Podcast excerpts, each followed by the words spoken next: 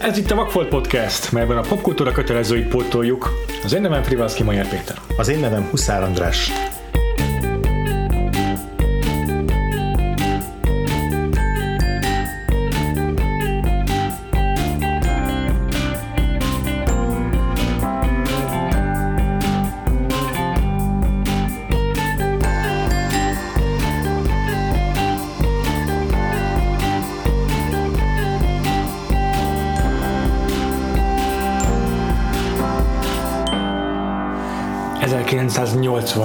Évtized, vagy az előző évtized vége? Nézőpont kérdése. Boxoljuk le ezt az örök párharcot. Én úgy tudom, hogy évtized esetében elfogadható az, hogy a, konkrétan a számváltással együtt kezeljük. Hogy vegyük úgy mi is. Új évtized és egy teljesen új korszak a filmalkotás történetében. Itt már színészek rendeznek. Pofátlanság. Pofátlanság csúcsa. Az a heti témánk ugyanis az Ordinary People, magyarul az átlag emberek, Robert Redford első rendezése. Pontosan. Nem is, hogy első rendezése, de nem is akármilyen rendezése, hiszen egyből megnyerte a létező összes Oscar díjat, amit megnyerhet egy film. És ugye majdnem tíz évvel később megismétlődött ugyanez Kevin Costnerrel, amikor megrendezte a Farkasokkal táncolót a első filmjeként, és annyira imádta mindenki, hogy rögtön Oscárt adtak neki, úgyhogy ezt, Igen. ezt azért szereti Hollywood, amikor egy Igen. közkedvelt színész egyszer csak azt mutatja be, hogy egy ügyesen meg tud rendezni egy filmet, És nem csak ők ketten, ugye lesz még szó ebben az évben Warren Beatty-ről. Nagyon igaz. Most nem emlékszem, hogy az első filmével robbant be, de a Reds az biztos, hogy óriási siker volt. és aztán ugye még nap, napjainkig is tart a színészből lett rendezők szeretette, ugye Ben Afflecknek a rendezéseit is azért eléggé szerette, főleg az alkot az akadémia De Clint Eastwood is többször jelölve lett. teljes mértékben, és ugye idén, hát nem mondhatjuk, hogy Oscar kedvenc lett Bradley Cooper a, Nem? a nem csillag tudjuk. születikkel, nem tudjuk, de hogy ugye az eddig, a díjszezon eddigi időszakában meglepően nem kap díjakat. De csomó mindenre jelölték, úgyhogy még bármi lehet. De minden esetre azért ő is, őt is valószínűleg bevehetjük ebbe a, ebbe a sorba. Hát az biztos, hogy a, a, a jó szándék megvan már iránta, hiszen már a jelölések számával lehet igazolni azt, hogy hogy ö, a lábon jelölt hever az akadémia, már rendezőként is, pedig színészként is ö, közelébe került azért az Oscarnak. Egyszer a David O. Russell filmnek köszönhetően. Mindenesetre Robert, Russ, Robert Russell. Robert. Redfordról beszélünk, Robert, ne, ne David. Russellről beszélünk. Semmiképpen. Robert Redford, hát a 1980-ra ő Hollywood egyik legnagyobb sztárja már régóta. Sőt, már gyakorlatilag már túl van a legnagyobb szerepein eddigre. Bacska Széd és a Sundance kölyök, The Sting, Cool Hand, nem az. Nem, az Paul Newman, a nagy, a nagy párja, Nagy párja, sok, Paul sok Newman. szerepeltek. Igen, de de ö, Keselyű három napja, Ó, igen. All the President's Man, Igen. tehát a 70-es De- évek azért az, a 70-es évekből ő nagyon nagyot futott. Így van. És hát micsoda jó képű férfi. Néztem pár interjút vele, amikor már a filmmel kapcsolatos interjúkat, ilyen szokásos late night talk show megjelenéseket, ahol rendezőként mesél a filmről. Én nem tudom, annyira szerény csávó, meg olyan izé lehengellő tényleg. És hát ugye 80, 80 után sem pihent meg a babérjain, többek között a Sundance Fesztivált, azt neki köszönhetjük, ugye ő az alapítója. Leghíresebb karakteréről, karakteréről elnevezett filmfesztivált. És, és hát még, még idén is láthattunk tőle egy, egy nagyon rokon szembes szerepet. Úgy mondom az idént, hogy még az Oscaron belül vagyunk, 2018-at értettem rajta természetesen, csak az agyam még mindig nem állt át rá. Ő Ugye egy a, ilyen Indie Warren, ja bocsánat, a a The, The Old. Man and the Gun, amiben megint csak elképesztően megnyerő és sármos és, Igen. és helyes Milyen jó, hogy David. Lowery-vel egymásra találtak. A Peti és a sárkány után, amiről beszéltünk a podcastban. Uh-huh. De tényleg egy ilyen, egy ilyen indie Warren Beatty, mert Warren Beatty meg a rendesen a nagy blockbuster, vagy az ilyen stúdiórendszeren belüli műfajban maradt rendezőként is, és ott tett rengeteget Hollywoodért, meg így, így az akadémiáért, meg a Hollywood közösségért. Robert Redford meg pont az indie film. Az ilyen alulról építkező, Igen. filmművészet alulról építkező Karolta fel, ágát karolta fel. karolta fel. És van. nem is akár, hogy mert a, azt hiszem az idei Sundance Film Festival nyitotta meg azzal, hogy most már kicsit hátrébb fog lépni a Rivalda filmből, és átadja a vezetés meg az egész mm, Sundance Film Fesztiválnak az úgymond a, a, a, a, a reprezentációját a, a az ő első számú emberének, aki nem emlékszem, hogy hogy hívják, de hát egy női vezető kapja meg mostantól a Sundance Film Festival, ami ismét egy nagyon fontos gesztus. És hát, mint említettük, ez az első rendezése Robert Redfordnak, és, és mindjárt Oscar díjat is érdemelt, és azért ezzel kezdem, vagy azért ezzel kezdjük, mert... Ez a témája az évadunknak. Jogos. De már csak azért is, mert hogyha valamiről híres, vagy úgy veszük, hírhet ez a film, akkor az az, hogy ezt úgy emlegetik az Ordinary People, hogy ez az a film, ami elcsakliszta az Oscar-t a Raging Bull elől, és emellé általában hozzá szokták tenni, hogy igen, mert ez egy ilyen tipikus Oscar bait film, ami a középutas Oscar film, film és izé könyvzacskókra játszik, és, és tehát ezt eh. egy kalap alá szokták venni a Miss Daisy sofőrjével gyakran, egy kalap alá szokták venni a, mint akar az artisttal, tehát ugye azokkal a híres mm. Oscar nyetes filmekkel, amik a, az edgybb mm. filmek elől orozták el a igen, a, persze. És akkor föl se teszem a kérdést, Na, vagy inkább... Igen. igen. te mit gondolsz, joggal nyerte meg-e az Ordinary People a Raging Bull elől különböző díjakat. Nézzük sorban a díjakat. Nézzük, oké. Okay. Egy másodpercet kérek, és nyitom a, a Nagyon jó. díját, és Igen. azon végig haladunk az összes Igen. is díjon. Mert tényleg szerintem száz emberből, aki filmrajongó, 99 nem látta az átlagembert, de, hogy, de tud, tud erről, és ezért ítéletet is alkot az Ordinary People-ről. Igen. És ez elég irányomja a bélyegét erre a filmre, megítélés szempontjából. Így van. Már be is tápláltam a Google-ba az uh-huh. évet, nyitom a Wikipédiát, ugye 81-ben tartották a díjatadót. Igen. Jó, ez az 53. Academy Awards és mondom, mit kell róla tudni. Johnny Carson vezette ezt is, uh-huh. el lett halasztva, mert ekkor próbáltak merényletet, megpró- merényletet megkísérelni Robert, Ronald Reagan elnökön. Aha. Um, Oké. Okay. Négy díjat szerzett az Ordinary People.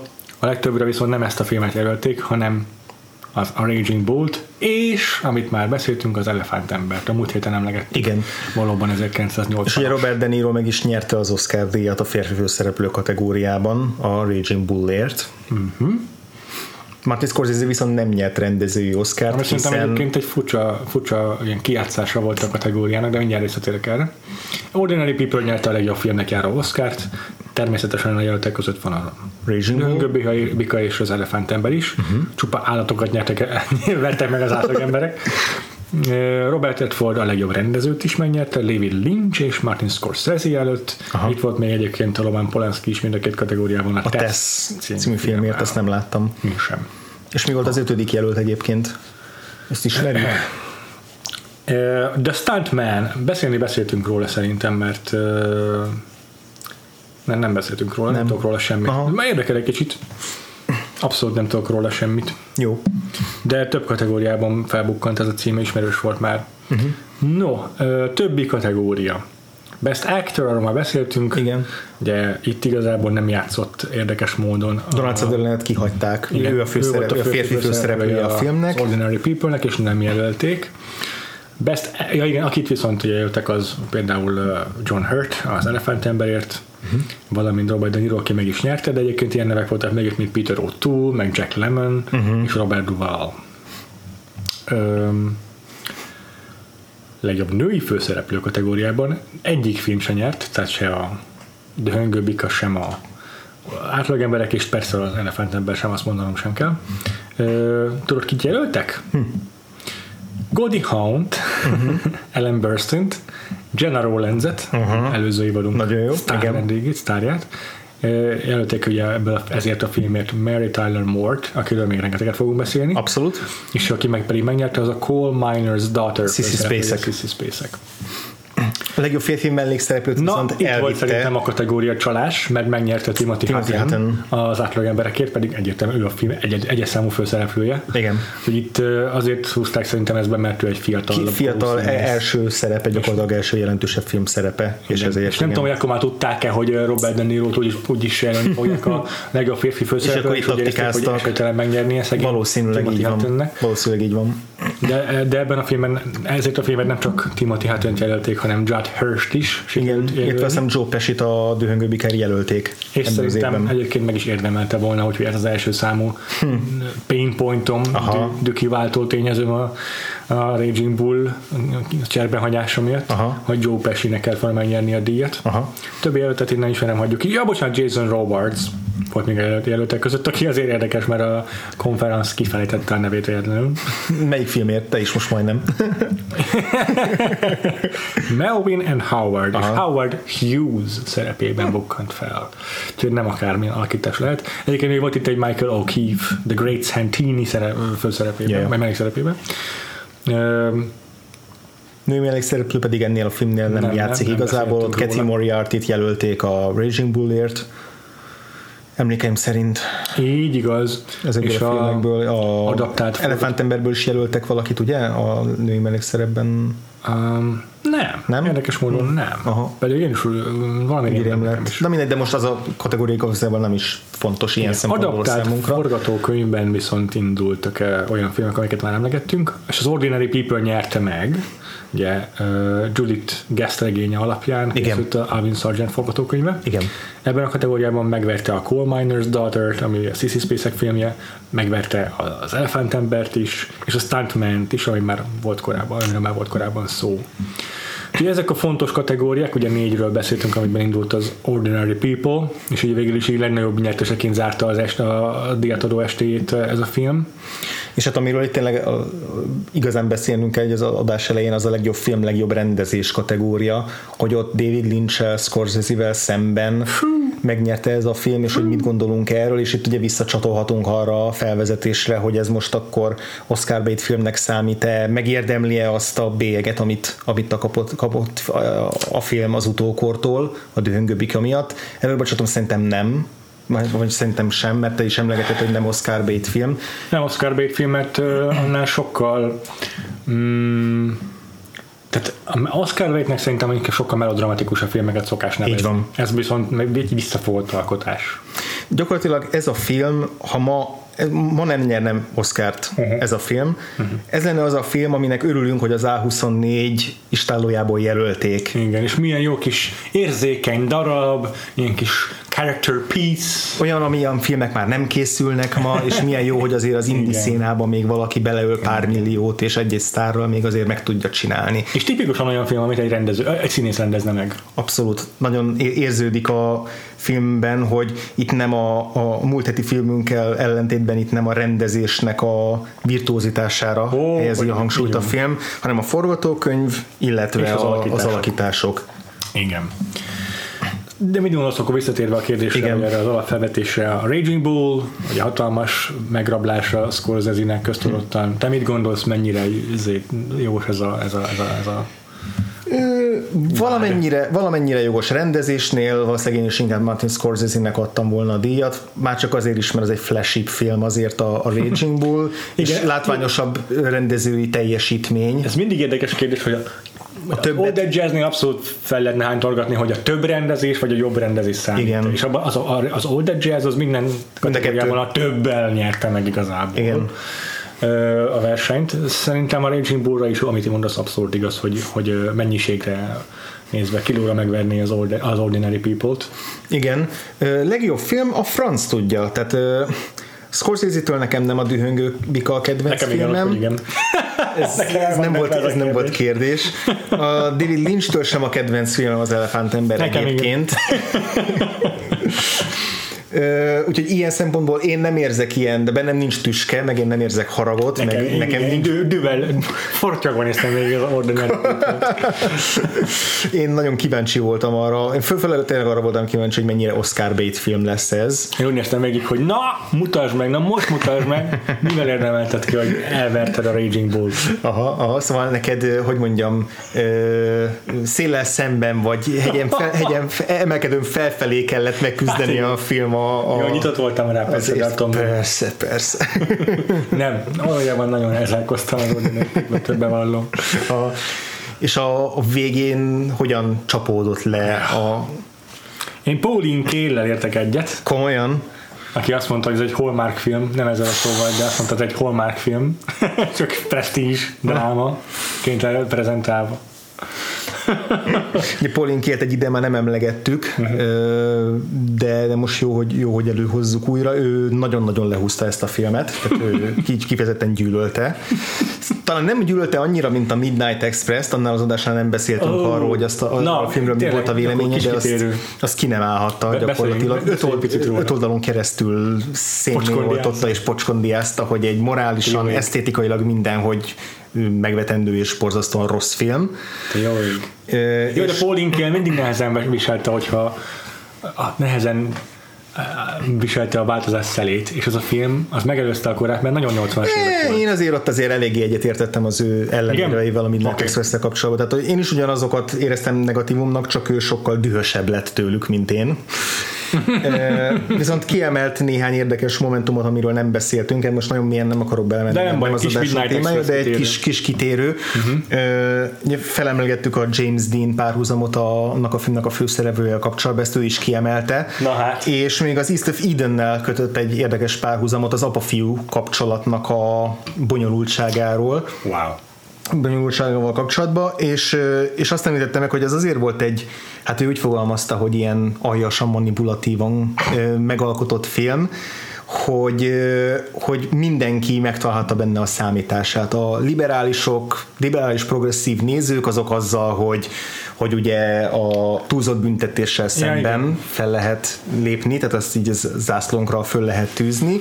A fiatal generáció nyilván a fiatal főszereplővel tudott azonosulni, de mi nekem a legérdekesebb megalapítása volt, hogy a konzervatív nézőknek is adott egy adott egy nagyon erőteljes táptalajt azzal, hogy a szülő figuráján keresztül behozott egy olyan konzervatív nézőpontot, hogy igazából ugye a drog rossz, a csempész is rossz, aki ezt elköveti, az megbűnhődik, és ugyan a film azt emeli ki, hogy ez a büntetés ez túlzott volt, és nem érdemelte meg a főhős, de azért ezen az apa figurán keresztül abszolút behozza azt a Autoritatív. idősebb, autoritatív, konzervatív réteget, Igen. akire amint megjelenik az apa figura, a főszereplő rögtön elsírja magát, megöleli, azt akarja, hogy megvédje, megmentse, tehát egy ilyen ö, ö, aláveti magát a tekintély akaratának, és Igen. ezzel így igazolja azt, hogy akkor szemben a 70-es évek ellenkultúrájával, ami arról szólt, hogy az idősebb generációval szembe helyezkedve, vagy, a, vagy akár James Dean, az idősebb generációval szembe helyezkedve, mi mindent elvetünk, ami az ami az a, a szüleink, az öregeinknek a, a, Érdekes. az elvei, és új elveket alkotunk, és hogy ez már, ez már itt a visszájára fordul ennél a filmnél. Viszont tökéletes biztos, hogy- megalapítás. Igen, az biztos, hogy az a Midnight Express, egy, hogyha úgy nézem, kicsit van egy olyan olvasata, hogy ez egy ilyen anti-hair. Absz- igen, pedig ugye egy évvel korábban Hát készült, de igen, ez, ez, nem, ez határozottan nem egy hippi film, a Midnight Express. Aztán pedig ugye megbeszéltük azt is, hogy Oliver Stone pont az ihlette, hogy ő is mit elkapták A drogbirtoklásért, törvény, igen, megdorgálta. Dühét írta ki ebben a forgatókönyvben, de hogy így ebből valójában nem ez a film valósult meg. Igen, igen. És hát aztán a Polinke is részletesen taglal, amiről mi beszéltünk, a film xenofóbiáját, rasszizmusát, azt azért eléggé Aha, azt sikerült rátapintani. alaposan rátapint, még kiemelte azt is, ami nekem is feltűnt, csak aztán adásig elfelejtettem bedobni, hogy ugye nincsenek feliratozva a török szereplőknek a párbeszédei, Ó, tehát el, elidegeníti. és ezzel is elidegeníti, hogy csak egy ilyen idegen úgymond vartyogást hallunk, Ja. és nem értjük, hogy mit mondanak, és, és ez is egy olyan eszköz, Érdekes. amivel Ami alapvetően lehetne egy pozitív dolog is, hogy ilyen merész egy film, hogy, hogy nem felirtoz külföldi párbeszédet, hogy ezzel így elbizonytalanít minket, de hogy itt egy, Igen, ennek is az inkább alantosabb célokat hozott meg. Szóval Na, ilyen probléma, Ennyire nem gyűlölte az Ordinary Értem. People-t, de, de valóban a Letterboxdon megtalálható, oda valaki beszúrta az 1980-as hosszú Pauline kritikát, ahol azért elég csúnyán elmeszeli ezt a filmet. Igen. De legalább ilyen problémái nincsenek, hogy a kisebbségeket hogyan ábrázolja, hiszen ebben mindenki hófehér. Ez egy ilyen WASP film, ezt ő is kiemeli. Igen. Ez a White Anglo-Saxon Protestant, vagyis magyarul fehér angol száz protestáns családról szóló történet, ami vissza-visszatérő notórius témája Hollywoodnak. Gyakran általában véve azért a rendezők per íróknak a saját felnövésüknek, hátterüknek köszönhetően. Mm. Itt is azért hasonló a történet, igaz, hogy ez egy regény adaptáció, de Robert Redfordot az ihlette meg, hogy ő is egy Hasonló alacsony családból. középosztálybeli családból származik, és úgy sikerült hasonló viselkedés mintákat látott Igen. otthon, és ezért találta meg a Igen. kapcsolódási pontot. Még mielőtt belemegyünk a filmbe, meg a véleményeinkbe, a Pauline kapcsolatban még érdekesség, hogy a, hogy a ugye Robert Redford is ö, nyilván olvas, hallotta a kritikát, hiszen Pauline Kael az egyik legnagyobb kritikus volt abban az időszakban, és azért böki a Robert Redford csőrét ez a kritika, meg az, hogy a Pauline Kael viszonyul mert ő úgy érzi, hogy ez hogy személyes indítatás van a hátterében, mert hogy van egy ilyen sztori, amit a Robert Redford osztott meg, hogy a film előtt állítólag a Pauline Kael megkereste őt, hogy üljenek le beszélgetni, és szeretne neki tanácsokat adni, hogy hogyan lehetne jobb színész, meg hogyan lehetne jó rendező, és Robert Redford nem ment el erre a találkozóra, és ő szerinte a Pauline Kaelben ez egy olyan csorba Aha. volt, meg sértve érzezte az önéletét, hogy onnantól kezdve bármit csinált a Robert Redford, azt a Pauline Kael konzekvensen pocskondiázta. De ez jó, hogy mikor beszélünk egy negatív kritikáról Pauline Kael kapcsán, akkor mindig kiderül, hogy van valami személyes sztoria az adott alkotóval per színésszel. Talán Clint Eastwoodnál volt róla szó, hogy mennyire ellenséges a viszonyuk, nem emlékszem már, de hogy így igen. eleve ez a kritikus színész vagy kritikus rendező kapcsolat, hogy ilyen személyes, ez önmagában probléma. Nem tudom, ma mennyire jellemző az ilyesmi. ma már el van kendőzve, meg el van Hát- annyival, hogy ezt a filmet a rajongóknak csináltuk, és nem a kritikusok. Igen, igen. Ma, ma ez, ez szerintem egyébként halm, adott esetben még halmozottan is érvényesülhet azáltal, hogy most már rendezők ott vannak a Twitteren, és ol, olvashatják a kritikusokat, és reagálhatnak a kritikusi véleményekre. De, de nem a, sokan teszik meg. De azért előfordul Aha. gyakran, amikor kijön ö, akár Scott Derrickson na, fordultak ilyen elő hasonló esetek, és, és ö, sokszor, tehát szerintem ebből azért tehát nagyon vigyázni kell mind a két fél részéről, hogy megtartani egy olyan határvonalat, Igen.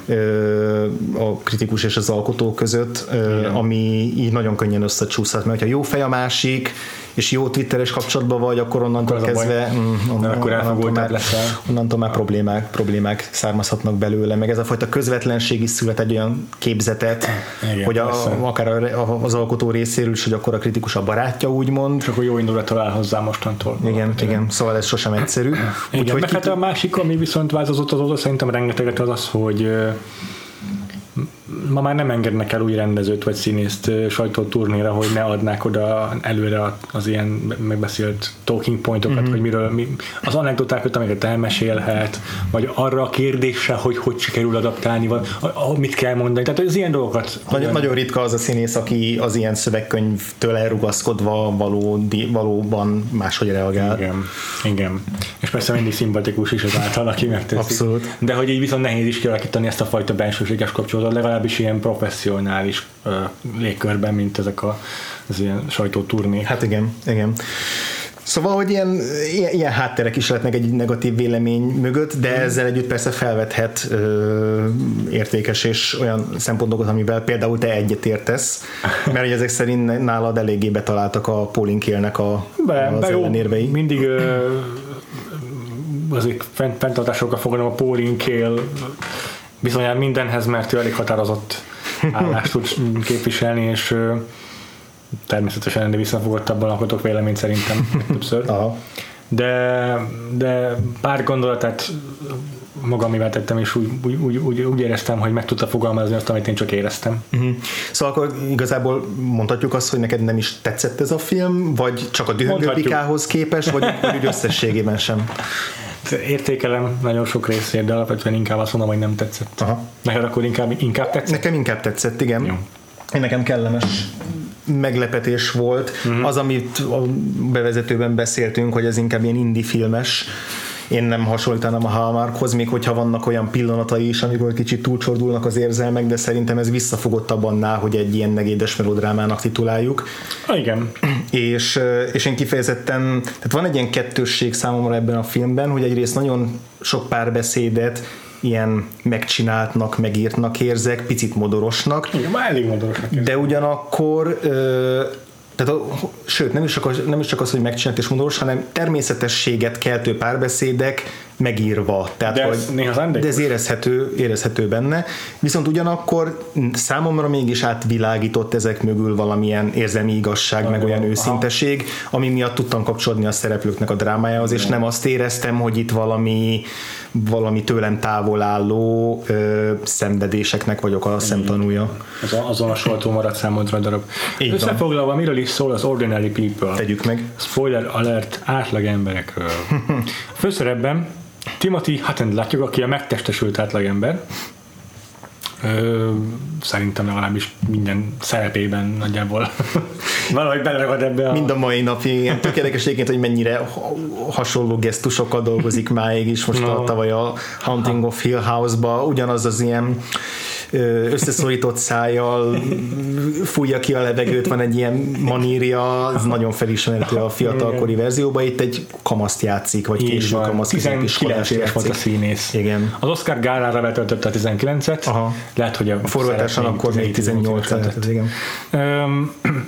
De valójában, ahogy már beszéltük, őt csak mellékszereplő kategóriában jelölték, mert a főszerepet itt két nevesebb színész érdemelte ki. Donald Sutherland, aki az édesapját játsza, Így van. és Mary Tyler Moore, aki az édesanyját játsza. Igen. Donald Sutherlandről már rengeteget beszéltünk, hiszen szerepelt a Casanova-ban, és uh, talán még lesz is az évadban olyan film, amivel kapcsolatban emlegetni fogjuk. Elképzelhető, nekem egyébként meglepetés volt, nem tudtam, hogy ennek a filmnek ő a főszereplő, úgyhogy nagyon örültem, amikor megláttam ilyen hamar a Casanova után, egy teljesen másféle szerepben. Igen.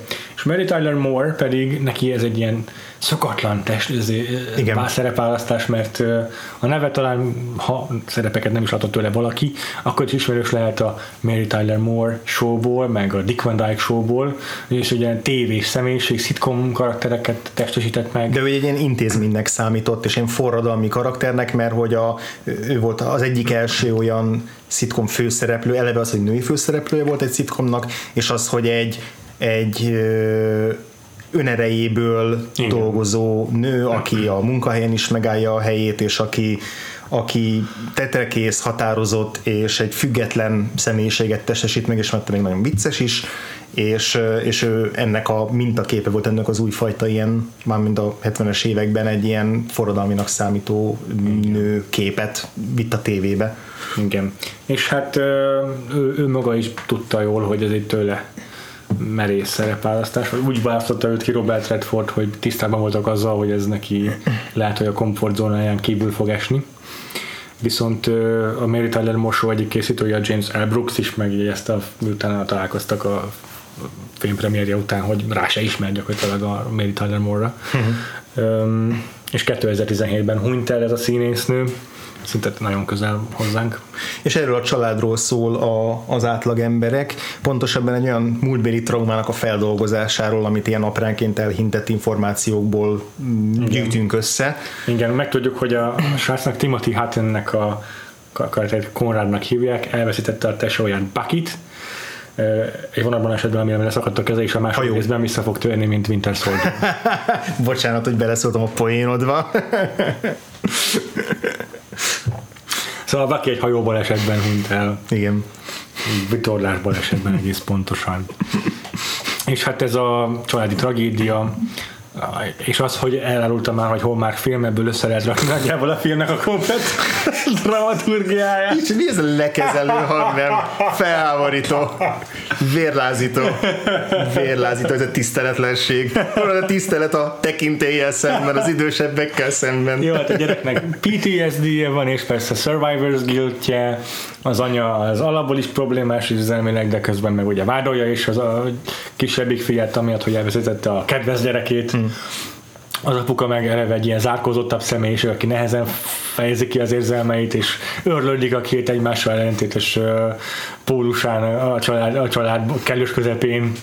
És nem tudom, említette, de hogy, hogy öngyilkossági kísérletet követett, Ó, követett el megint csak a film előtt. A Konrad. A, a Konrad, az Timothy Hutton karaktere. Igen. Tehát magyarul, amikor belecsöppenünk ennek a családnak a mindennapjaiba, a jelenébe, akkor egy olyan állapotban találkozunk velük, amikor... amikor Még ponton vannak érzelmileg. Igen, és amikor már hazatértett egy hosszú kórházi tartózkodás követően ö, a, a Konrad, Uh-huh. Viszont az édesapja legalábbis még ilyen tojáshéjakon jár körülötte, aggódik érte, uh-huh. Uh-huh. és az egyik legelső, majdnem a nyitó jelenetben egy álmából verejtékezve és fújtatva a riad föl, tehát látszik, Igen. hogy még egyáltalán nincs rendben, Igen. és így ennek a folyamatát ábrázolja a film tulajdonképpen a, Konrad hogyan teszi túl magát ezen a, ezen a trauma, vagy hogyan dolgozza föl ezeket a múltbeli eseményeket, Igen. és végig ott lebeg a filmben az a veszély, hogy bármikor újra megkísérelhet öngyilkosságot, mert látjuk, hogy mennyire labilis. Uh-huh.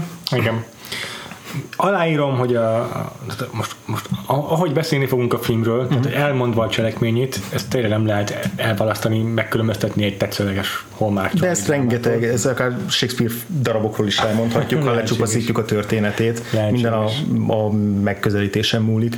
De így van, de azt akartam ezzel okay. most pont mondani, hogy azt aláírom, hogy a megvalósításában viszont azért ennél jóval részletgazdagabb, intelligensebb is hiszen már önmagában, ahogyan ábrázolja Konrad lelki problémáit, az totál hiteles. Uh-huh.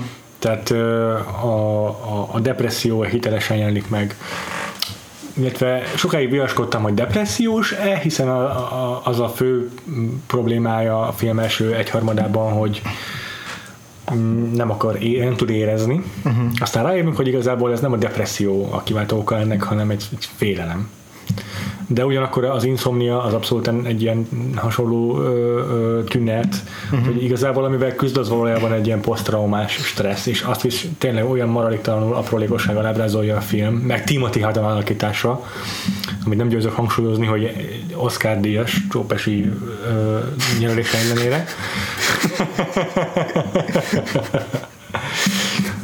Téged a mafiózókkal kenyére lehet kenni.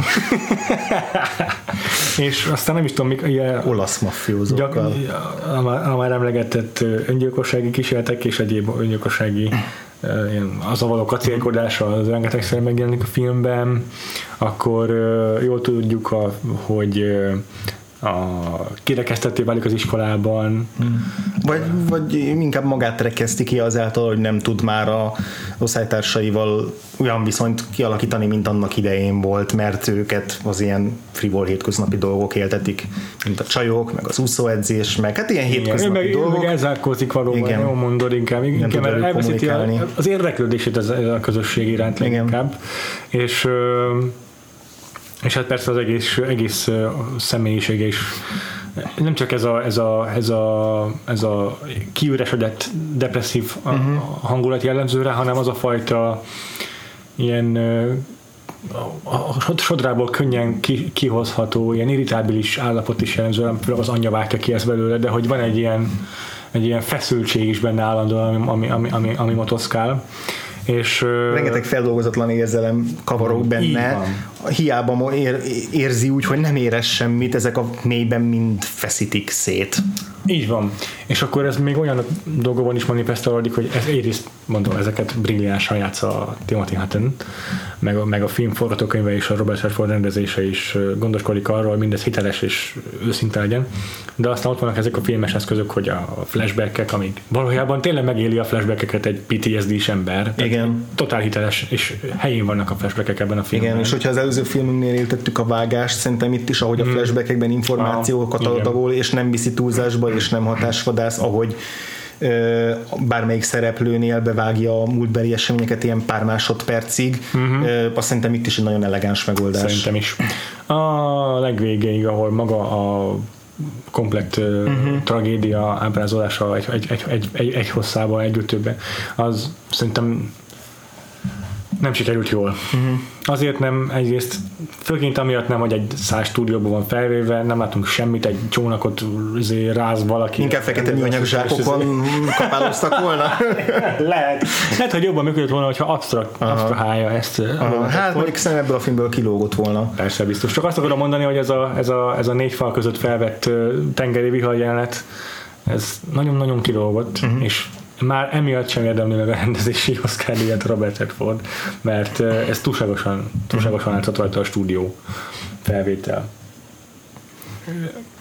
Annak ellenére egyébként meg tényleg a, a színész vezetése az, meg, meg, a, meg, a, meg a párbeszédek és a karaktereknek az érzelmi állapotának a képi, meg a képi tükrözése az, az viszont mesteri. És nem csak a Timothy Hatton, hanem a Donald Sutherland is tök jól mutatják be, hogy mi, mind megy keresztül. És szerintem ez a film alapvetően erre vállalkozik, ezért ezen a síkon érdemes megítélni, uh-huh. és jogosak, mármint hogy jog, hogyha ezen a síkon vannak ellenére, ez teljesen jogos, de, okay. de ezért veszélyes összevetni mondjuk egy dühöngő bikával, ami, te, ami is más ö, stilisztikai eszközöket vet be, és teljesen más, ilyen szempontból más síkon mozog. De azért a, nem mondjuk már, hogy mondjuk a, a, a dühöngő bika nem használja a képi megoldásokat arra, hogy a pont, nem, pont, azt, nem, pont, pont azt mondom, hogy persze, persze, abszolút a, az, azokat ábrázolja. Inkább csak arra gondolok, hogy tehát azért a mai napig el, el szokták intézni az a kevésbé látványosan és akár kevésbé erőteljesen rendezett filmeket, amiknek viszont erős a forgatókönyve meg a színészi játéka. Most pár évvel ezelőtt volt a Fences című film Denzel Washingtonnal, egy színdarab adaptáció, Igen. ami hasonlóan a rendezés azt a célt szolgált, hogy a színészek minél a színészek alakítása maximálisan érvényesüljön, Igen.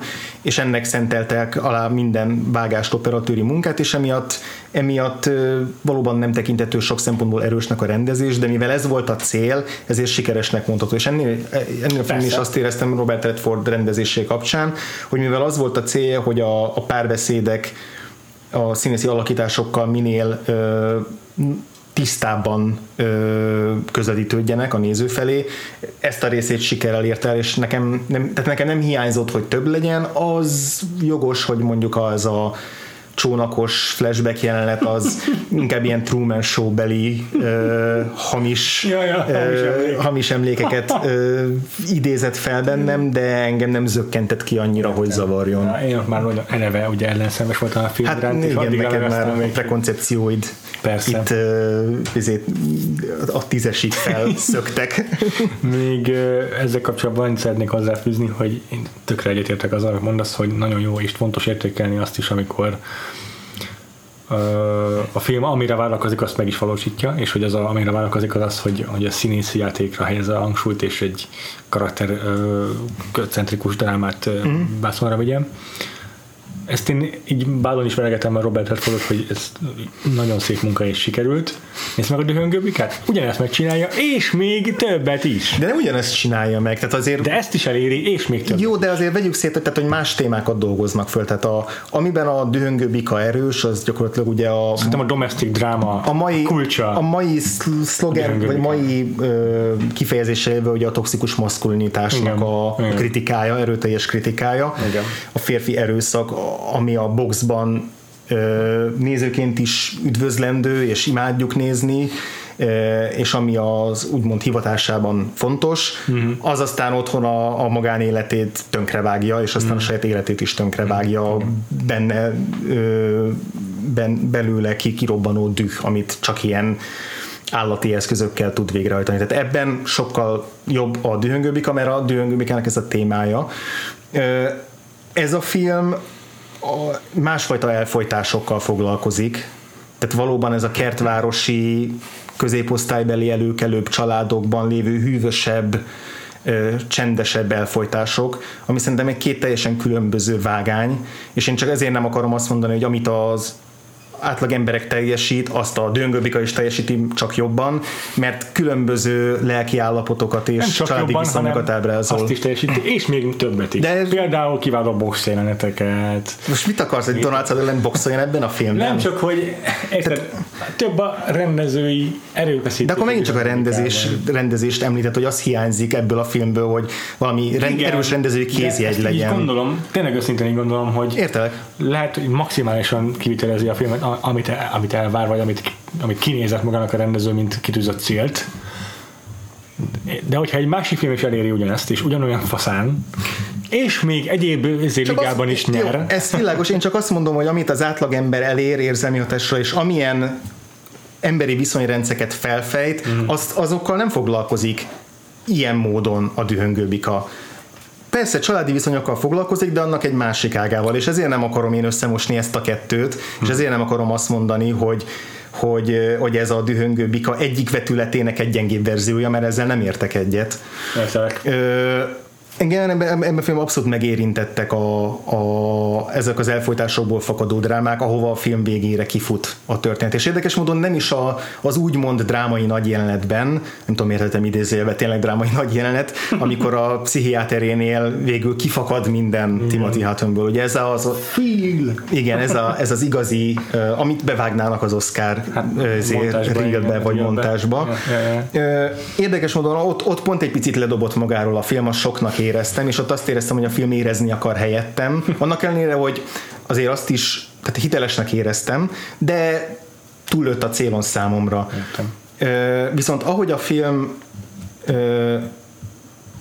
nem csak ezzel foglalkozik, nem csak a, a Konradnak a drámájával, hanem szép, a háttérben szépen elkezdi a szülőknek a kapcsolatát feszegetni. Na engem az, az kezdett el igazán érdekelni, és a Konrad hozzájuk fűződő viszonya, nem annyira a saját bűntudatával való megbirkózás. Hm. És ezért, ahol, ahol a film a vé, film végére elér, hogy egy család széthullik gyakorlatilag, Igen.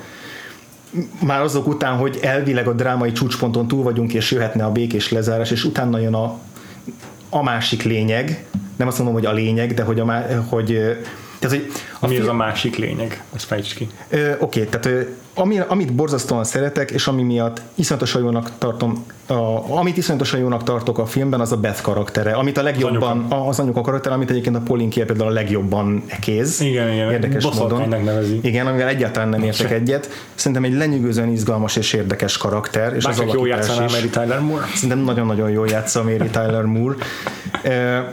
És ez a másik vágány, amire gondolok, ahova eljut a film, az az, hogy nem csak arról szól a film, hogy a Conrad hogyan lép túl a gyászon, hanem a család többi tagja hogyan próbál megbirkózni a gyászsal, mm. és hogy mennyire nem kompatibilisak egymással. És nekem ettől hiteles a film, és ettől lesz érdekes, és ez az, ami Döngöbikában nincs benne, mert nem arról szól, hogy nincs két azonos gyász folyamat, Értem. egy családon belül se, egy szoros családi köteléken belül se, és ahogy különböző emberek lezárnak ilyen válaszfalakat saját magukban, akár egymással szemben is, észrevétlenül, az eljuthat odáig, hogy széthull, széthullik eset, és ezt szerintem nagyon szépen és nagyon számomra megrázóan ábrázolta a film végére, és, és igazából minden a Beth karakterén áll vagy bukik, mert ő, a- ő a legfurcsább az, hogy ő mennyire szeretett képtelen, vagy hogyan szeret, és erről akarok majd még beszélni, nem tudom, hogy most beszéljünk-e róla, vagy később. Szerintem ez a család már eleve úgy kezdi a filmet, hogy szét van hullva. Mm. Csak még nem, nem, Csak ez nem nem vette észre, csak még nem nincsenek tudatban, tudatában. Igen, Aha. igen. Az kezdődik a film, hogy a lehető legfelszínesebb, konfliktusmentesebb beszélgetést folytatják a vacsoránál. igen, tehát ilyen hal, tehát amiről beszélnek, azok ilyen Történtek dolgok. velük a dolgok napközben. Igen, és rengeteg ilyen feszélyezett csönd van És közöttük, nem amit nem mer- tudnak át. És először nem tudjuk, hogy mire, nem tudjuk mire vélni ezt, hiszen akkor még semmit sem tudunk a családi viszonyokról, meg a, a múltjukról.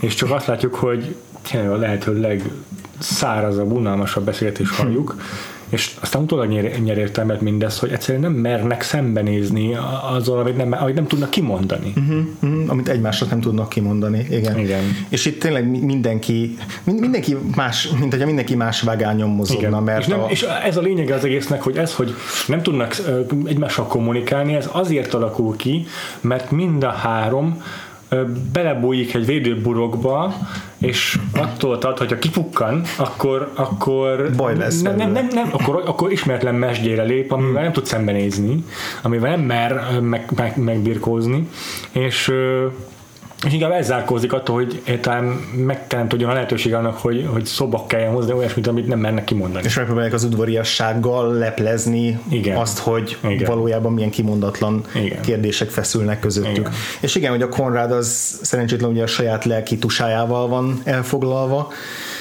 Van elég baja. Van elég baja, így van. A Kelvin az a, ugye az, az apuka, apuka karaktere, ő hát egy ilyen picit ilyen nevezhetjük pipogyának, vagy nevezhetjük ilyen tehát so- sokféle jelzővel illet- illethetjük, de ő az, aki, aki a leginkább érzékenyen próbál a fiához viszonyulni, és túl érzékenyen is. Tehát ez a túlvédő, túlaggódó, akiben még élénken emlék, él az a pillanat, amikor megtalálta a fiának a felvágott testét a fürdőszobájában, az, és nem akarja, hogy ez megismétlődjön, és és emiatt ő folyamatosan kérdezgeti, hogy jól van-e, vele foglalkozik Igen. állandóan. És persze mindig úgy szól hozzá, mint hogyha közben tojáshelyekon lépkedne. Igen, és ez természetesen még jobban irritálja és idegesíti Persze. Uh-huh. És, és, és Beth pedig az, aki legszívesebben már túllépne ezen az egészen, vagy, vagy ő már több, többször megemlíti, hogy miért nem mennek el együtt kettesben nyaralni a, a férjével, hogy köztük is legyen egy szorosabb viszony. Nem érti, hogy egyáltalán miért kell a fiának pszichiáterhez járni, a nem hisz benne.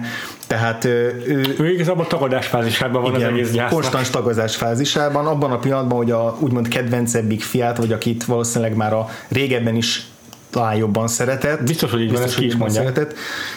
Annak a halálának a pillanatában lezárt magában egy falat teljesen, Ezt már is hangzik abból kiindulva, hogy a temetésen se tudott sírni. Tehát ő valószínűleg egész végig a tagadás fázisában van, ahogy mondod. és, és ezért adtam egy nagyon izgalmas figurának, ahogy megismerjük egyre jobban, és ezért nem, is, nem értek egyet az, se azzal, hogy boszorkány, se azzal, hogy jégcsap, se azzal, hogy érzéketlen. Inkább nekem tragikus figura, és szomorú, és, és megértem őt is, még hogyha nagyon könnyen együtt tudok érezni Konraddal is abban, hogy őt mennyire kiborítja az, hogy az anyja ilyen szeretetlenséggel fordul felé, de, de a film vége felé többször el is hangzik, és, és ezt éreztem a Miriam Tyler Moore alakításában is, hogy ő igazából szeret, szereti a fiát, szereti a férjét, de, de van egy bizonyos határ, amíg ezt ő ki tudja mutatni. Van egy módja, ahogy ő ki tudja mutatni a szeretetét, és ez a többieknek nem elég. Azt hiszem, er- erről is van konkrét dialóg. De hogy én ezt éreztem benne, hmm. hogy a, a film végén a, a beszél, az utolsó nagy beszélgetés a éjszaka közepén a férj és feleség között, amikor kimondásra kerül az, hogy köztük nem működik a, Igen. a, a házasság, akkor azt éreztem a, a, a Bethnél, hogy nem is az, hogy nem érti, hogy a férje mit mond, hanem nem tud vele mit kezdeni, mert ő úgy gondolja, hogy az, amit, tehát ő ennyit tud nyújtani, neki úgy mond ez elég, ez a szeretet, amit a fia meg a, meg a férje iránt kimutat, és amikor például azt mondja, megkérdezi tőle a, a Donald Sutherland, hogy ö, szeretsz engem? és erre azt válaszolja, hogy ugyanazt érzem, mint mindig, akkor azt én nem egy ilyen kegyetlen, hűvös válasznak érzem, hanem így próbálja megmagyarázni, hogy számára a szeretet ezt jelenti, és hogy annyiféleképpen lehet szeretni, hmm. és hogy a, a Bethnek hmm. kívülről nézve tényleg nagyon hűvös, és nagyon elutasító a fiával szemben, uh-huh. és akár a férjével szemben is, de egy csomószor ha nem is gyengéd, de, de látszik az, hogy tényleg törődik a családjával, nem egy ilyen jégcsapról van szó, viszont ő csak így tud szeretni, és ez nem működik most már kettejük között, ez derül ki a film végén számomra, és ettől ez tragikus nekem, és ettől sajnálom nagyon Beszet, hogy, hogy ő, és azért is megy el abban a pillanatban, ami megint csak egy nagyon hideg és ilyen szinte szociopata dolognak tűnik, hogy nem, kezd, hogy nem próbálja megjavítani a dolgot, hanem elkezd pakolni, még ha ott ki is borul, hogy, hogy egyszerűen ő ennyit tud adni. Érted? Tehát, hogy ő, ő belőle ennyit elik, és mondom neki ez elég, és ez a neveltetésből is származhat, látjuk ugye a nagyszülőket, tudjuk, hogy ő egy viszonylag konzervatív alkat, olyas valaki, aki a magánéletbeli szennyest úgymond nem akarja kiteregetni, és akinek azért fontos az, hogy mit gondolnak róla az emberek, és, és hogy ő a családi életedben így tud mozogni, és ez már nem lesz elég a többieknek, mert, mert nekik mélyebb, személyesebb, intenzívebb szeretetre van szükségük tőle. Tehát, hogy ez nekem ettől komplex, ettől lesz komplex a film, még hogyha néha tényleg a túlzásokba is esik, és ettől érzem azt, hogy nem olyan egyszerű, mint amilyennek tűnik. Nem tudom, ezt, ezt hogy, látod, hogy hát, látod? Lehet, hogy első nézésre nekem ez nem esett és uh-huh. sose fogok neki második esetben, hogy ezt megállapítsam. Uh-huh. De én éreztem azért ö, sokkal mm, tehát antagonisztikusabban ábrázolja szerintem ennél azért a Bethet a film.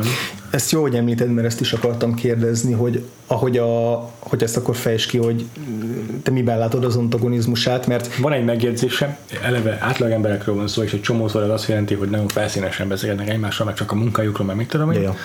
Már nem csak a családon belül, hanem egyébként is a vendégségben, meg ilyesmi.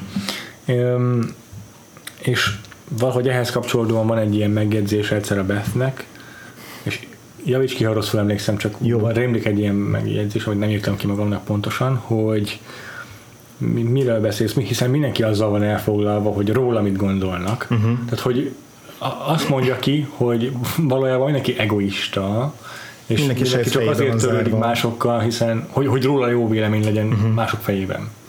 Valami ilyesmi a uh-huh. mondatának, ami egy baromi cinikus megjegyzés, és nem is értek vele egyet, mert igenis van altruizmus, és létezik ez a dolog, és, és, és bántó dolog, meg, meg szükletokörűségért kimondani, és egy, egyértelmű számomra, hogy ilyet az csak az mond, aki magából indul ki, aki tényleg ilyen. Uh-huh. Ilyet, ilyet az mond, aki magából indul ki, hiszen ő tényleg ilyen.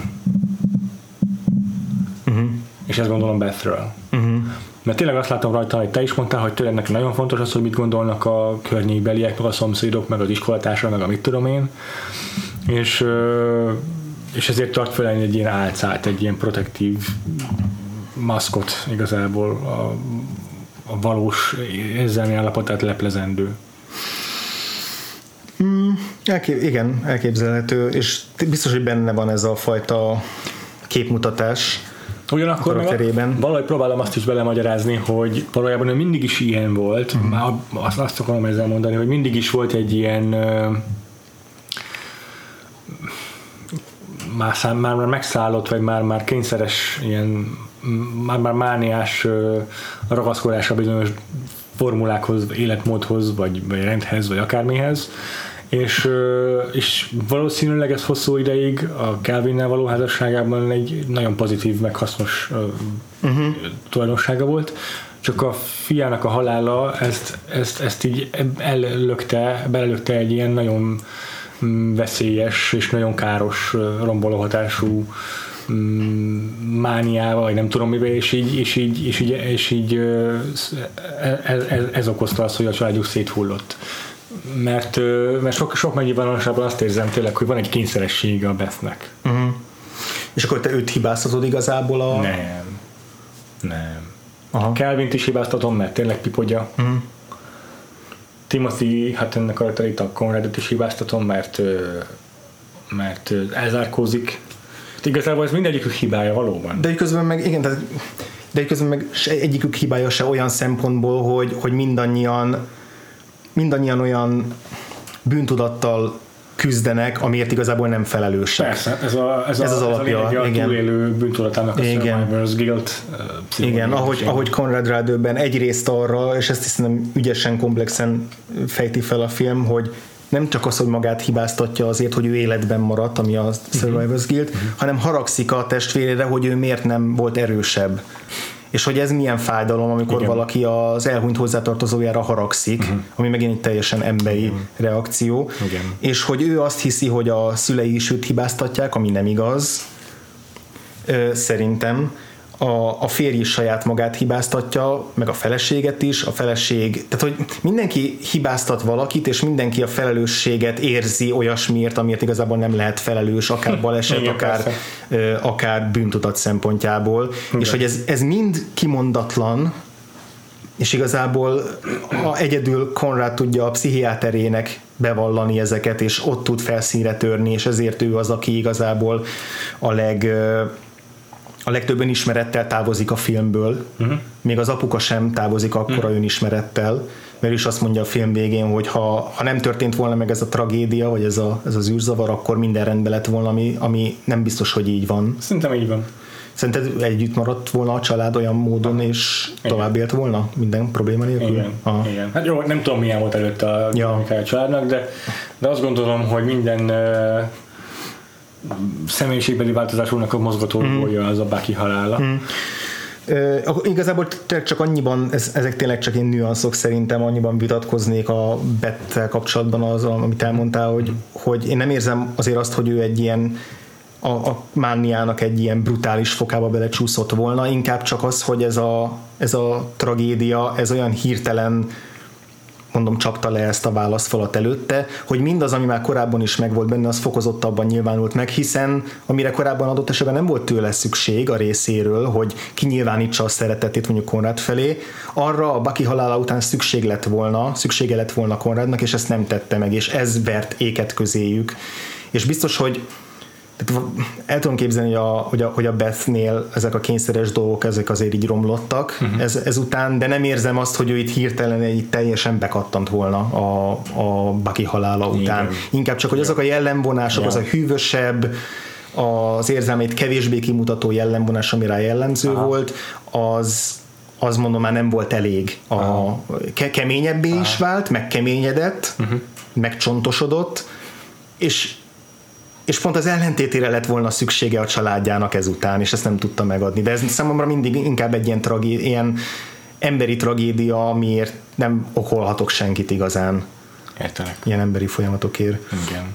És akkor beszéljünk az alakításokról is. Jaja. Mary Tyler Moore, már összekülönböztünk. Igen, igen, szerintem szenzációs ebben a filmben. Én kimagasan az ő alakítását értékeltem a legjobban, pont azért, mert annyira bátran, anélkül, hogy ismerném a korábbi szerepeit, a, meg azt az image én is belenéztem, de ah. az alapján nem tudom megítélni, mm-hmm. bennem nem élt a Mary Tyler Moore, bocsánat, bennem nem élt a Mary Tyler Moore kép, amit ez kiforgatott, mm-hmm. de még ezzel együtt is merész az, ahogy ő ezt a karaktert alakítja, hogy nem akarja a néző szimpátiáját elnyírni egy pillanatig se, és hogy a, azzal a minimál gesztusrendszerrel, amivel dolgozik, a, hogy mosolyogni is tud, meleg szívű is tud lenni egy-egy párbeszédben, de ugyanakkor mindig van egy zárkózottság, ez szerintem tök nehéz, és nekem nagyon-nagyon tetszett, ahogy ő ezt megfogta.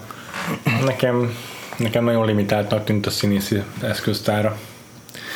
És túl sokszor értem úgy, hogy egy földön kívül itt nézek, aki be van programozva emberként való is. De nem ez a karakter lényege is valahol? Egyrészt az, hogy limitált, mert ennyire be van zárkózva, másrészt az, hogy számunkra ennyire idegen az, hogy ő miért nem tud jobban szeretni. Tehát, hogy ez... Akkor is ma, maga ezt lehet, lehet úgy megcsinálni, ahogyan megcsinálta Casey Affleck, az Oscar díjas. Neked is eszedbe jutott a Manchester by the Sea a film Persze. közben? Nekem is nagyon sokszor eszembe jutott. Igen. Én azt sokkal hitelesebbnek éreztem. Aha. És nagyon hasonlóan ász, uh, nézem be a gyászsal abban a filmben a Casey Affleck, mint ebben a filmben a Mary Tyler Moore. És valahogy az nekem sokkal, sokkal izgalmasabb volt. Pedig nem sokkal emberibb, meg nem sokkal azonosulhatóbb. Sőt, de pont ettől volt az a film és az az alakítás ennyire gondolatébresztő, meg izgalmas, hogy, hogy mennyire nem tudtál mit kezdeni vele nézőként. Mary Tyler moore meg azért vagyok bajban, mert tényleg olyan, mintha egy beprogramozott földön kívül itt néznék. Megint ezt a szót aha, aha, aha. Hogy annyira idegen, annyira vadidegen a néhány, a, tehát például ahogyan a szemét használja, az nagyon tudatos is. Sőt, sőt ez az, a, meg, most megfogalmaztam fejben, okay. hogy a Donald Sutherland és a Timothy Hutton is teljesen természetesek számomra. Egyszerűen egy pillanat, nincs egy olyan mozdulatok a filmben, amit ne éreznék őszintén természetesnek. És a Mary Tyler Moron meg azt látom végig, hogy egy színésznő színészkedik. Hmm. Ja, én nem, én abszolút nem. Én abszolút a, én, én, én, amit te egy ilyen mesterséges máznak tekintesz, vagy olyas valaminek, ami, ami idegen egy mesterséges alakításnak, azt én a szerepformálásnak gondolok. Én a magam részéről. Tehát hogy én, én azt látom, hogy hogy nagyon jó eszközökkel jeleníti meg ezt a nagyon furcsa, szám, számomra idegen karaktert, és nagyon okosan enged be a fejébe, és enged be abba, hogy megismerjem azt, hogy miért ilyen furcsa. Nézd meg néhány olyan játékot, amiben csak testbeszédére figyelj, amiben Abszolút. mondjuk nem csak ül, hanem mozog, vagy bármi. Van egy játék, amikor lemegy a férjéhez a garázsba, aki éppen a pszichológustól jön vissza. És uh, így szól neki, hogy kész a vacsora, gyere már fel, és ott, például ott a mozdulatain olyan, mintha így első lépés testtel fordít, második lépés kéz mm. és egy nagyon furcsa a mozgása, egy nagyon-nagyon uncanny valley az egész, ahogyan így mm. Nézd, arra van a vacsora, így, így, így nem, nem természetes nem, az egész. Nem, én abszolút, abszolút nem éreztem ilyet. Nem, nem, nem, nem abszolút. Abszolút nem, nem, nem gondolom, hogy ilyen, ilyen mesterkét lenne, és ne tudná, hogy, hogy mit csinál, vagy ne tudná, hogy hogyan kell színészkedni. Tehát én, én nem éreztem ezt, a, ezt az eltérést egy természetes színészi játék és egy ilyen robotikusság között, mm. ami ahogy neked lecsapódott. Mm. Nem, nem, nekem teljesen jól belesimult ebbe a közegbe, és azon belül volt más, annyira, amennyire a karakter igényelte. Aha. Minden a testtartásával, a gesztusaival, a tekintetével együtt is ö, azzal, ahogy, tehát van az a párbeszéd, ami szerintem nagyon-nagyon jó párbeszéd, amikor egy, egyik nap így hazajön a Konrad, és ott találja a, a a, az anyukát a, a, talán a Bakinak a szobájában, Igen, ahogy így ellebrándozik. És ott megpróbálnak beszélgetni, és, és később is van egy jelenet, amikor így megkérdezi a, a Konrad az anyját, hogy segíthet-e a, a terítésben. Uh-huh. És hogy mind a két jelenetben azt látom, hogy a, hogy a Mary Tyler Moore is úgy játsza ezt a szerepet, hogy ő, van benne valamennyi érdeklődés is, ahogy beszélget a fiával, de megint csak van egy határ, amin nem tud túllépni. Uh-huh. És, és ezt eljátszhatná egy ilyen tehát szerintem nem robotikus, mert lehetne sokkal hűvösebb, lehetne sokkal távolságtartóbb, uh-huh. sokkal idegenszerűbb. Én azt érzem, hogy ő el tudom képzelni, hogy itt áll velem szemben és beszélget velem. Engem a, rám a rá. Én rám abszolút nem, én, én egy darabig azt érezném, hogy így van köztünk valami, van egy normális kapcsolat, hogy így közel tudok jutni hozzá, és egyszer csak rádöbbennék, hogy nem van egy fal, amit nem tudok vele Ah, átütni. ah, ah. Én, én számomra ezt hozza ezekben a jelenetekben, amikor bezárkozik. Talán egy olyan pillanat van, ami, aminél én is azt éreztem, mint te, ahol így valahogy furcsa volt, és, és nem jó értelemben furcsa, amikor a Konrad a film vége felé egyszer megöleli, és akkor így szinte kövé dermed, az valahogy nem, picit nem, nem azt, hogy nem passzolt a karakterébe, de, de ott, én is, ott én is azt éreztem, hogy az így színészileg valahogy nem, nem találta el a megfelelő arányt, talán, nem tudom. Nem tudom. Az biztos, hogy nem okolom a Mary Tyler Moore-t, Mhm. uh-huh. mert, mert ö, mondjuk nem alkalmas erre a szerepre, vagy rossz színészi választásai vannak, mert Pont ő kellett erre a szerepre. azt nem tudom, hogy pont tökéletes erre a szerepre, azt akarom mondani, hogy Annyi hasonló szerep van, és még egyszer se láttam életemben egy ilyen, szerintem, se. egy ilyen anyafigurát. én se. És az biztos, hogy ebben rengeteg szerepe volt Robert Redfordnak. Igen. Robert Redfordról lehet tudni, Timothy Hutton egy sokkal később interjúban mondta el, hogy tökre utálta, meg nem értette, hogy miért nem megy oda hozzá soha senki a forgatáson, és így nem beszélnek vele az emberek. És így később tudta meg, hogy a Robert Redford külön kért mindenkit, hogy zárkozzanak el tőle. Hogy izolálva legyen és magányos legyen a forgatáson. Mert szerette volna, hogy ez jöjjön ki az ő karakteréből. És Igen. Biztos, hogy tehát tudatosan instruálta az összes színészét Igen. olyan módon, Igen. hogy mindenki azért valamennyire más, tehát hogy a, a, a Betről már eleget beszéltünk, a Timothy Hutton ő egy intenzívebb alakítás, hiszen ő van a leg ö, viharosabb mm. érzelmi állapotban, Donald Sutherland inkább, aki megpróbál még reménykedni, de aztán... Donald Sutherland a film első felében azt az instrukciót kapja a Rob- a Robert Redfordtól, hogy adj bele még több semmit. Én azt érzed, hogy semmi. Igen. Ah. A második felében fantasztikus Donald Aha. Sutherland, de egész addig, egész Ne. addig nincs a vászon semmi. Ne, ez nem igaz, Volt. ez tökre nem igaz, egyáltalán nem, tehát a, már ezekben a nyitó ö, vacsora beszélgetésekben, amilyen aggodalommal beszél a, a fiához, az minden csak nem semmi. Minden csak nem semmi, ez micsoda mondat. Jó. Tehát, hogy én, én egy olyan félelmet érez, érzek, éreztem az ő alakításában, hogy fél, annyira félti a fét, és próbálja ezt elfolytani, de nem bírja elfolytani, ezt, ezt mind meg kell jeleníteni egy színésznek. Jó. De ez az ennyi értétek, hogy a film második felébe több oldalát mutatja meg, és jobban meg kinyílik ő is a, a néző felé. Uh-huh. És, a, és ugye a negyedik legfontosabb szereplő pedig Judd Hirsch, az általa játszott pszicho, pszichológus, aki pedig egy ilyen igazi igazi uh, ő a legjobb pszichológus, valaha láttam, valaha láttam filmbásznom.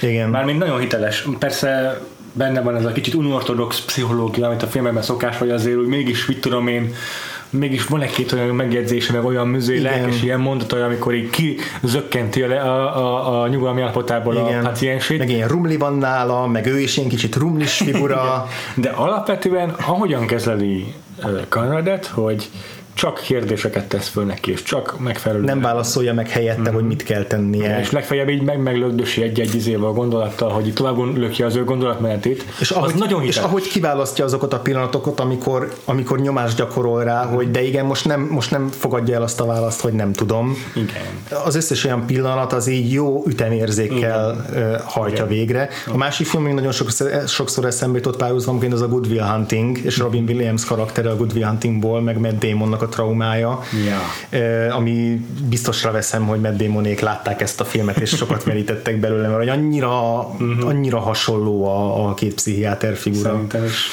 szerintem is nagyon és, és tényleg rendezésben szerintem itt például jó érzéke volt a Robert Redfordnak ahhoz például, hogy a, hogyan világítja be a belső jeleneteket, mondjuk a nagy, üres, érzelmileg egyre sivárabb ö, otthonukhoz képest, ezt a rumlisabb kis Meleg emeleti vagyunk. irodát, Igen. és ahogy leoltja a fényeket egy-egy ilyen éjszakai párbeszéd, ez ami pontosan az a, tehát csomószor volt velem is, hogy amikor valakivel beszélgetek egy ilyen sötétebb szobában, eh, ahol csak egy valamilyen villany a háttérben világít, kint is éjszaka van, megteremt egy olyan intimitás érzést, amikor az ember úgy még akkor is jobban megnyílik, amikor adott esetben nem is akar, és hogy ezt a fajta ilyen csöndes, sűrű ha, atmoszférát, amiben kimondásra kerülnek végül az érzek, ezt tök jól megjelenítette.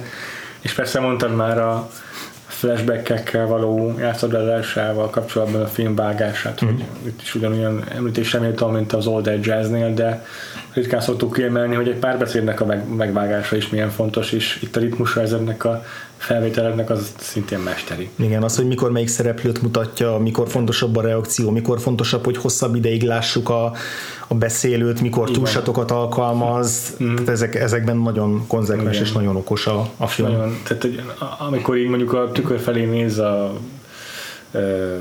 Conrad, és aztán sarkon fordul, hogy valamit mondja a pszichológusnak, és ott is ezek a tökéletesen eltalált pillanatok, amikor vágni kell a pszichológusra, meg azok mind nagyon-nagyon ügyesen meg vannak, fel vannak építve. Illetve, mint az Enni Hóladásnál kiemeltünk, ugye, hogy a zene hiánya is mennyire erőteljes mm. tud lenni. Ebben a filmben egy zenei motívum van a Pachelbel kánonja, ami többször visszatér a film alatt, és részben ez a film emiatt a film miatt lett nagyon népszerű de azért csinyán bánik vele a Nagyon. film. Időnként egy-egy érzelmi pillanatban előhozza, de például az érzelmi csúcspontnál, a nagy beszélgetésnél, akár a pszichiáter és Konrad, akár a két szülő között néma csönd van végig, hmm. és nem úsztatja be a, a, a hegedű izé, von, von, szomorú vonosokat, nem próbálja meg elő izé, csűrni belőlünk az érzelmeket, hanem hagyja azt, hogy a színészek és a helyzet teremtsenek meg, amit addig láttunk. Ettől, ettől emelkedik ki valójában a Hallmark típusú filmek közül, az biztos.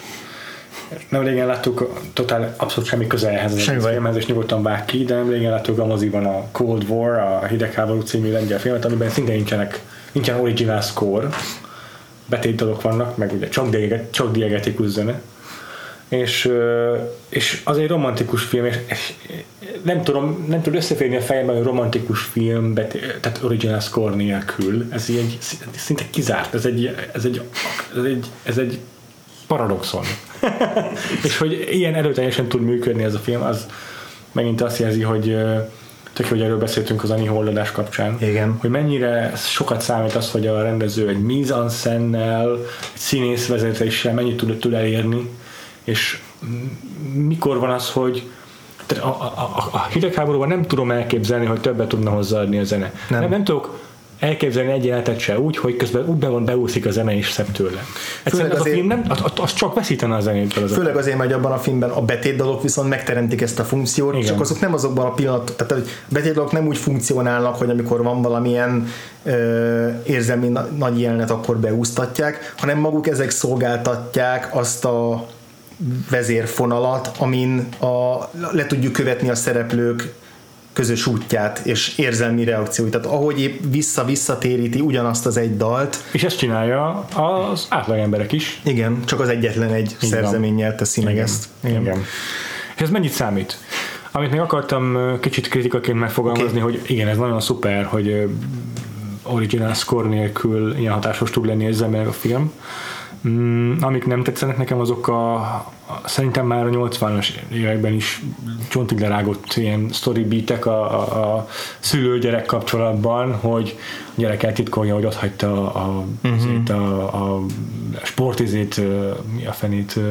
Úszás oktatást. Igen, és majdnem mindig úszás ráadásul, ugye a rossz versenyben is benne volt ez a ezért, trop, de ott legalább nem az volt a lényege, hogy majd ez hogyan titkolja az apukája elől.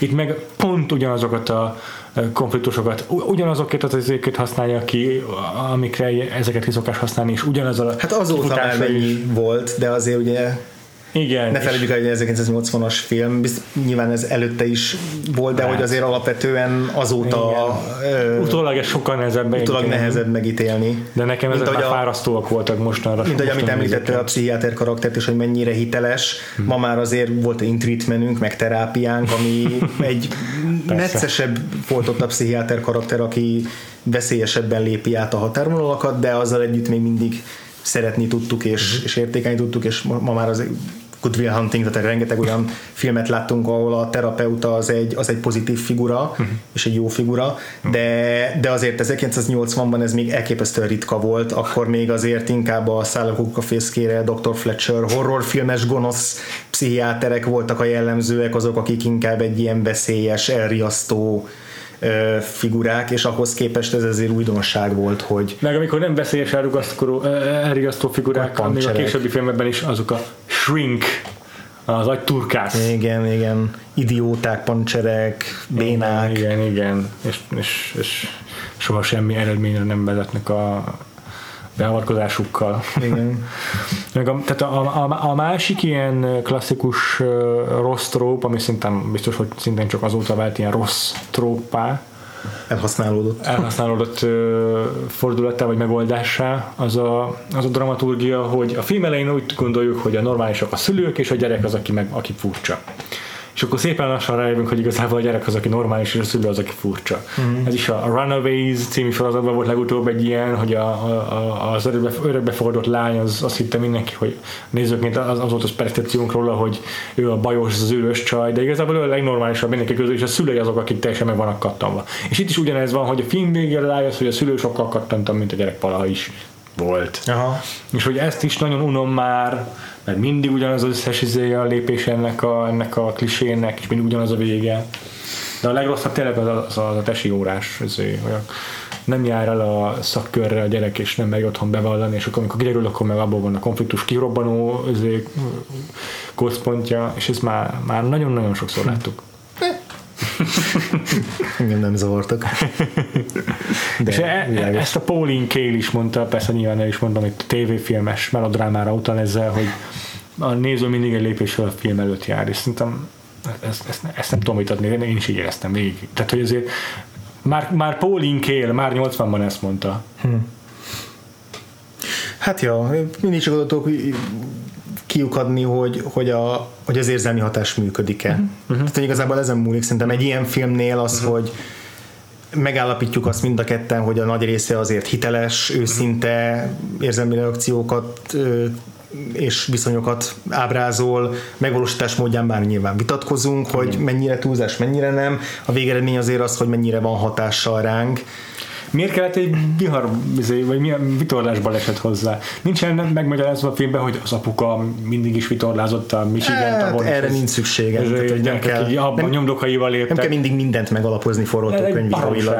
Minek mennek el a viharba vitorlázni gyerekek? De miért nem lehetett bármi más, vagy autóbaleset, vagy bármi, ami sokkal Ez kötözködés, ez mert Most jobb lett volna, hogyha egy szikláról leugranak mind a ketten, és az egyik nem jön fel a vízből. Már alapból érdekesebb lett volna, hogyha azt tudjuk, hogy a vitorla mondjuk az apukáé volt, mert akkor Ah. még egyet hozzátesz a drámába. Nem, nem, nem. Na ez, ezek az a fajta ilyen forgatókönyvíró iskolás De, de, izé, de azért, mert csak be van dobva, mert csak oda van így baszva ez az izé, hogy vitorlás baleset. nem, ez- ez- Egy, senki nem gondolkodott, gondolkodott rajta nulla percet sem. Nem igénylek erre magyarázatot, hogy most miért kell pont ott lenniük, miért ne. A másik, ami nekem ilyen, ilyen billegős, félig Aha. működőgépes megoldás, ami basszal a könyvben százszor jobb volt, a Genie, vagy hogy hívják a karaktert, aki a pszichiátrián volt a... Az talán Kéti, mert a Jan- Janet a Ó, másik. basszus, igen, Két, köszönöm. két lány szereplő. Igen, igen.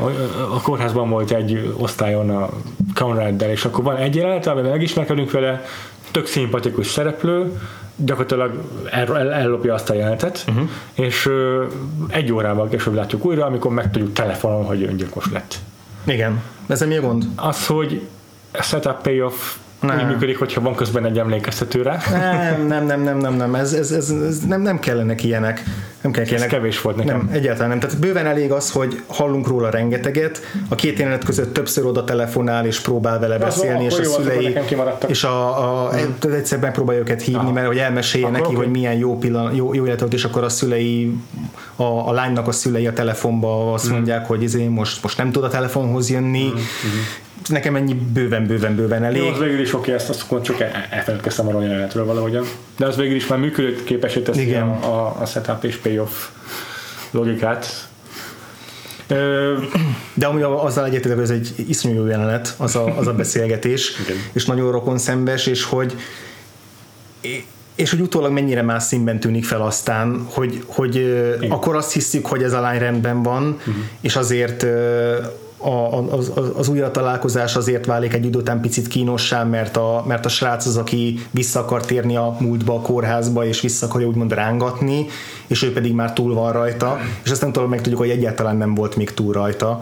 És hogy amikor a végén például azt utána szól még, amikor elbúcsúzik, és utána szól cheer up, ami első ilyen furának tűnt, és azt mondom, hogy oké, okay, elfogadom, de hogy ez kicsit ilyen, ilyet ilyet nem mondjunk egy embernek, aki, aki válságban van főleg nem úgy, hogy te is meg- megérted. hogy, hogy te is megérted, de, de így, így utólag még sokkal értetőbb, hogy ez saját magának szól inkább, és hogy megrázta az, hogy látja a srácon kiütközve azt, ami valószínűleg benne is Hogy nem megvan. azért ment oda hozzám beszélgetni vele, hogy neki adjon neki támogatást és biztatást, hanem hogy azt lássa, hogy valakinek sikerült, és hogy Igen. itt is erő, ezért merjen ö, önbizalmat nyerjen. Igen, úgyhogy ezt a, ezt a viszont is, meg a, a Janetet is nagyon kedveltem, azt a karaktert is. is.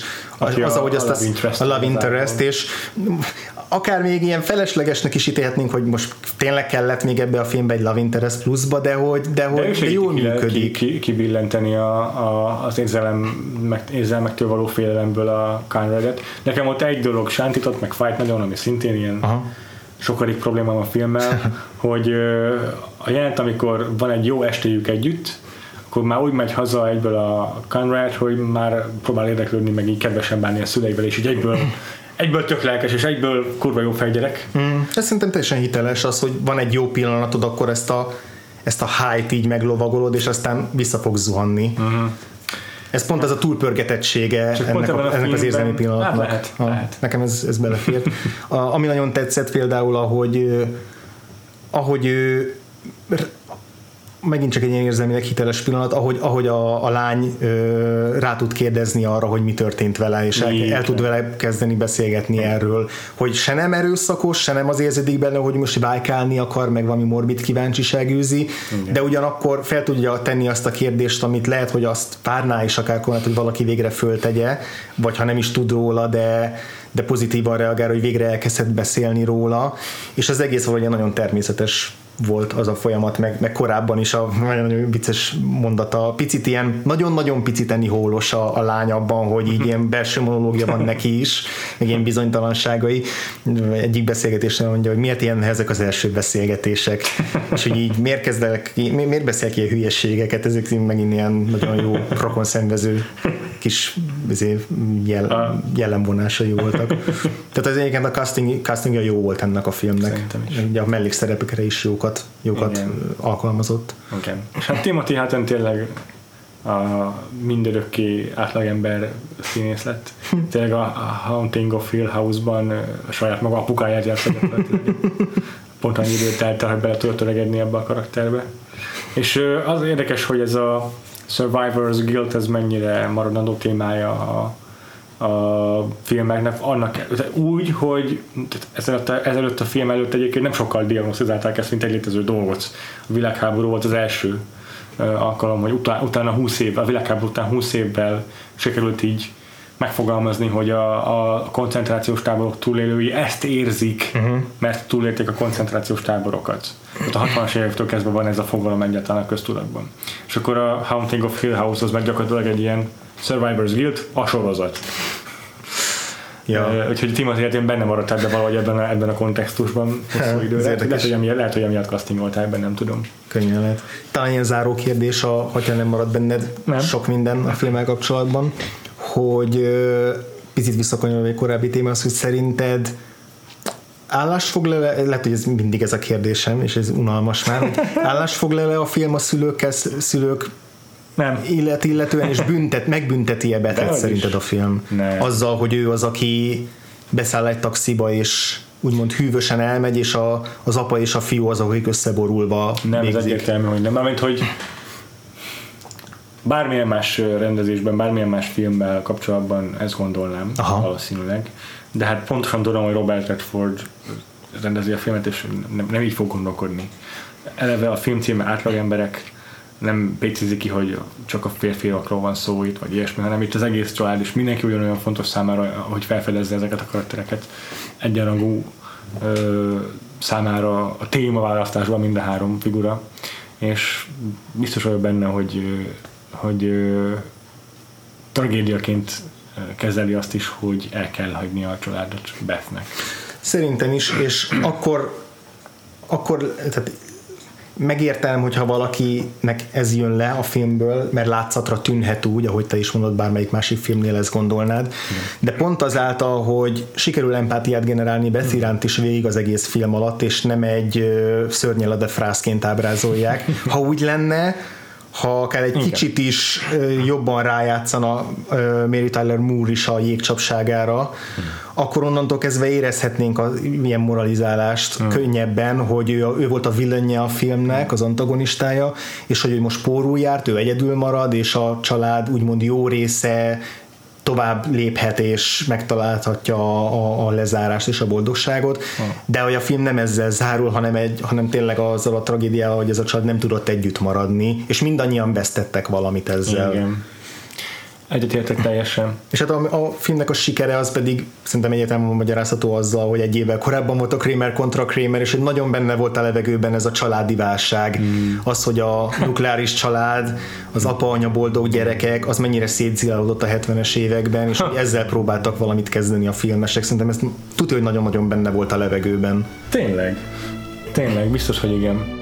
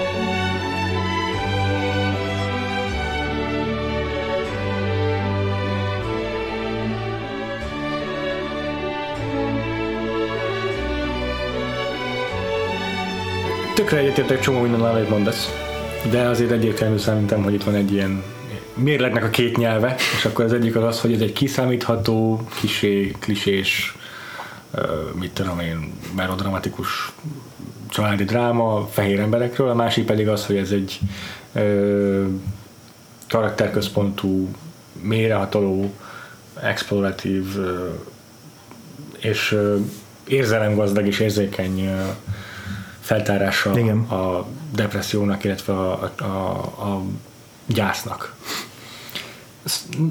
Ne, senki ne érezze az úgy az, úgy az adásunk alapján, hogy ez, ez egy középszerű film, amivel kettő között van való az igazság, hanem tényleg mindenkinek magának kell eldöntenie szerintem, mert Igen. abszolút rengeteg igazság van abban, amit András mondott, és lehet, hogy újranézéskor már én is gondolnám, csak meg voltak a saját. Biztos, hogy egyébként sokadik újranézéssel se tudnék megbékélni, nem Mary Tyler Moore alakításával, meg ebben a Kár. ilyen, ilyen alapvető ellen, ellenezéseim. Kár. De nagyon örülök, hogy neked így tetszett, és hogy ez egy olyan film, amivel kapcsolatban csak én érzek így, mert, mert sokkal jobban csalódtam volna, hogyha úgy, Mind a ketten itt innen, hogy, igen. hogy, a, hogy bezzeg a Raging Bull, mert ez egy nagyon egyértelmű és nagyon egyszerű adás lett volna Igen, valószínűleg. igen. Így viszont tök jó. És tényleg pont azt érzem még, hogyha tehát nem 10 pontos nálam ez a film, nem is 9 valószínűleg, tehát egy ilyen egészséges Aha. 8 pont vagy 4 csillagra fogom valószínűleg majd Igen. értékelni mondjuk Letterboxdon. De hogy azért az van bennem, hogy, hogy ma mennyire örülünk hasonló filmeknek. Persze itt is ugye Hát persze. más a Így tehát hogy megint csak megvalósítás, ezt nem kezdjük el újra a, a, a vitát róla, de hogy de hogy de hogy ez nem egy tipikus, tehát azért egy- nem egy tipikus Oscar bait, nem egy, nem egy tipikus, Ahogyan a Ma- Manchester by the Seashells. igen, annak igen. ellenére, hogy és innentől kezdve pedig tényleg csak abban van a különbség, hogy melyikünk mit gondol a megvalósításáról Mhm. a dolognak, de hogy, de hogy szerintem mindketten örülünk neki, ha több hasonló film készülne. Igen. Akár jó. Képzeljük el, mi lenne, ha Ha még készülnének ilyen filmek, más műfajban és más évtizedben. Így van. Az Ordinary People fantázia remake-ét ö, Igen, meglátjuk, meg. hogy lesz ebből Extraordinary People, vagy megmaradunk ezen a mesdjén. Nagyon jó! Ismét előkerül Hollywoodi producerünk. Kis kockájával. Megmondja, hogy meg- megnézzük, melyik évtizedben tevékenykedik ez a producer. Ugye 80-as években a film, 8, egész pontosan Onnan indulunk, 1980-as. igen. Úgyhogy abban az évtizedben már remékelhették, és onnantól kezdve egészen mostanáig 2019-ig bármikor valamelyik évizedet kisorsoljuk. Dobokkal kockával, aminek 8 oldala van, a számokat pedig felezzük, és úgy kerekítünk fölfelé. Ez egy kettes, tehát már az első évtizedben remékelni kell 80-as években rögtön a sikeren felbuzdulva. De, de lehet, hogy más műfajban, hiszen mit tudom, én mindjárt kisorsolja a gép, de lehet, hogy azt mondják, hogy sikeres az Indiana Jones. Hiszében milyen lenne az Ordinary People Indiana Jones stílusban. De mindjárt kiderül, mit mond a gép. Na nézzük.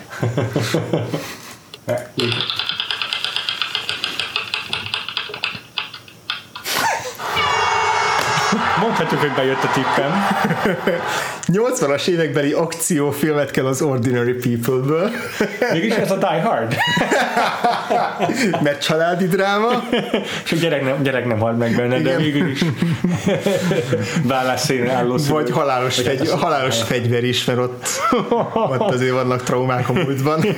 Na, akkor képzeljük el egy ilyesmit, ilyesmi típusú Jó, tehát akkor ne a Stallone. Schwarzenegger mestereknél gondolkozzunk. Igen. Hanem- Ne, ne, ne, is egy ilyen nosztalgikus Indiana Jonesként, mert azt Ja, ja, az inkább kalandfilm úgyis. így van, így van, hanem akkor tényleg ez a, ez a, ez a modernizált, ilyen dekonstruktív akciófilmet tudom elképzelni egyébként is. Ordinary People azért is jó cím akciófilmnek, mert ez eleve egy dekonstrukciója az akciófilmnek. És akkor egy olyan család lenne a főszerepben, akik valójában van, tudom én, bérgyilkosok, vagy kémek, vagy ilyesmi. Aha, aha, És aha. akkor egy bevetésen veszítik el az egyik gyereküket. Jó, jó, nagyon jó, nagyon jó. Egy ilyen John Wick családi dráma. Igen, igen, igen. És akkor ott is a, a azt majd még eldöntjük, hogy a gyerek tudjon-e a család foglalkozásáról, vagy az lesz itt a Valóban. pusztét, hogy megtudta, és akkor ezzel meg kell bírkóznia. Igen. Én azért adnám, hogy ez mondjuk egy korai Shane Black forgatókönyv legyen. Lehet, de még gondolkodok rendezőként, mert csa- családi dráma. A- Az a nehéz, hogy a 80-as éveknek azért még nem a dekonstrukció volt az akciófilmjeinek a, a, a vezényszava, hanem ott, ott azért még inkább a bosszúvágy, Igen. Piszkos Harry folytatások. Akinek jól állna egy kicsit egy ilyen személyesebb karakterközpontú az a Richard Donner, aki a superman is rendezte meg az első Jó, jó, jó, jó, jó, jó, jó irány, igen. Ö, akik, hogyha, hogyha ez, tetszik, szerintem maradhatunk a Richard Donnernél, mert aki még eszembe jutott inkább ilyen Dan Siegel jellegűek, azok Mhm. inkább, vagy a, hogy hívják, segíts ki a Last Man Standing, Walter Hill, tehát ők azért inkább ilyen pulp, pulp, maszkulin, pulp irányba vinnék el a dolgot, de Richard Donner megőrizne valamennyit ebből az érzékenységből. Oké, oké, okay, őt, őt én aláírom. Én a castingot kell, azt ki kell osszuk azért a három Mindenképpen. és a pszichológust is szerintem osszuk ki. Jó, jó, oké. Okay. És akkor mennyire, mennyire maradjunk a 80-as évek akciósztárja mesdjéjén, vagy pedig direkt egy ilyen ellenkasztingot, mint amilyen most a Keanu Reeves volt a Matrixban például. Férfi főszereplő szerintem mehet egy ilyen ellencasting, mert ott úgyis, hogyha Aha. megtartjuk a kemény, gyenge, maszkulin, feminin viszonyt a családon belül, akkor ugye egy pipogyább férfi főszereplőt kell választani, hogy őt jó. jobban megviseli a, a trauma uh-huh. 80-as évekből, azért már egy idősebb, tehát egy 40-es Aha, igen. sztárra kell gondolnunk, aki nem feltétlenül akciósztár. Mondjuk egy ilyen csábos vesztenős, vagy valamelyik ilyen... No, nem egy Richard. Gere jellegű szép fiú. Aha. Húha! Nem egyszerű, nem egyszerű. Figyelj, egy Robert De Niro-t nem rakunk be? Akkor egy kicsit... Dustin hoffman Aha. Egyébként a. Robert, De Niro-t is adom végül is. Vagy ez a Cassavetes. Egy idősebb kori Hát igen, Lehet, igen az, az se kizárt. Ö, Sítren rá akartam vágni valakit a ja, igen, mondjuk egy ilyen Chris Chris- Christopherson jellegű Hmm. szín alakítás. Lehet. Most az Alienből kiindulva. Na, na, na, nem, nem úgy hívják. Jaj, bocsánat, abba ö, összekevertem Tom Skerritt-tel. Tom Skerritt? Akkor már legyen a Harry Dean Stanton. adjunk, adjunk egy szomorú szemű Igen. fő, főszerepet, az más irányba viszi el ezt a filmet, mint ahol eddig tartottunk, de nem zárkózom el előle. Akkor ez igen, ez egy filozofikusabb akciófilm lesz. És Richard Donnerhez passzol. Legyen, legyen, legyen Harry Dean Stanton. Ki passzol hozzá, mint feleség? Tudom, női színészeket akkor szabad, aki így... Mm. Akit tudsz... Film Meryl Streep mindent megcsinál. Meryl Streep minden, oké. Okay. Meryl Streep mindent Kramer megcsinál. Kevin Igen, hogy is. ő a, a keménységét is tudja hozni a karakternek. Hát mondjuk ez teljesen igaz. Mégis még, amúgy, igen, attól kívül, hogy amúgy is mindent megcsinálna, mégis passzol is igazából. hozzá. Igen. És azért a, a fiatal gyereknek azért megint csak olyas valaki kell, aki így frissen így, így kivesszük a, az ismeretlenségből. 80-as években, meg későn 80-as évekről beszélünk, azért ha úgy veszem, hogy már ki, kimegyünk a régenféle akciófilmérából. Uh, Matthew Broderick, aki Mm, a igen, fiatal igen. korú. De hát igazából a Keanu Reeves Judge. Reinhold, tehát ezek a, az ilyen Brad Packnek valamelyik Ja. valamelyik tagja, Ezért, Rob Lowe, Uh, élősebbik Phoenix srác, az hány éves lehetett akkoriban a River Phoenix. Ő, őt, ő, ő nagyon jó lenne erre, még aki eszembe jutott Emilio Estevez. Aha, ja.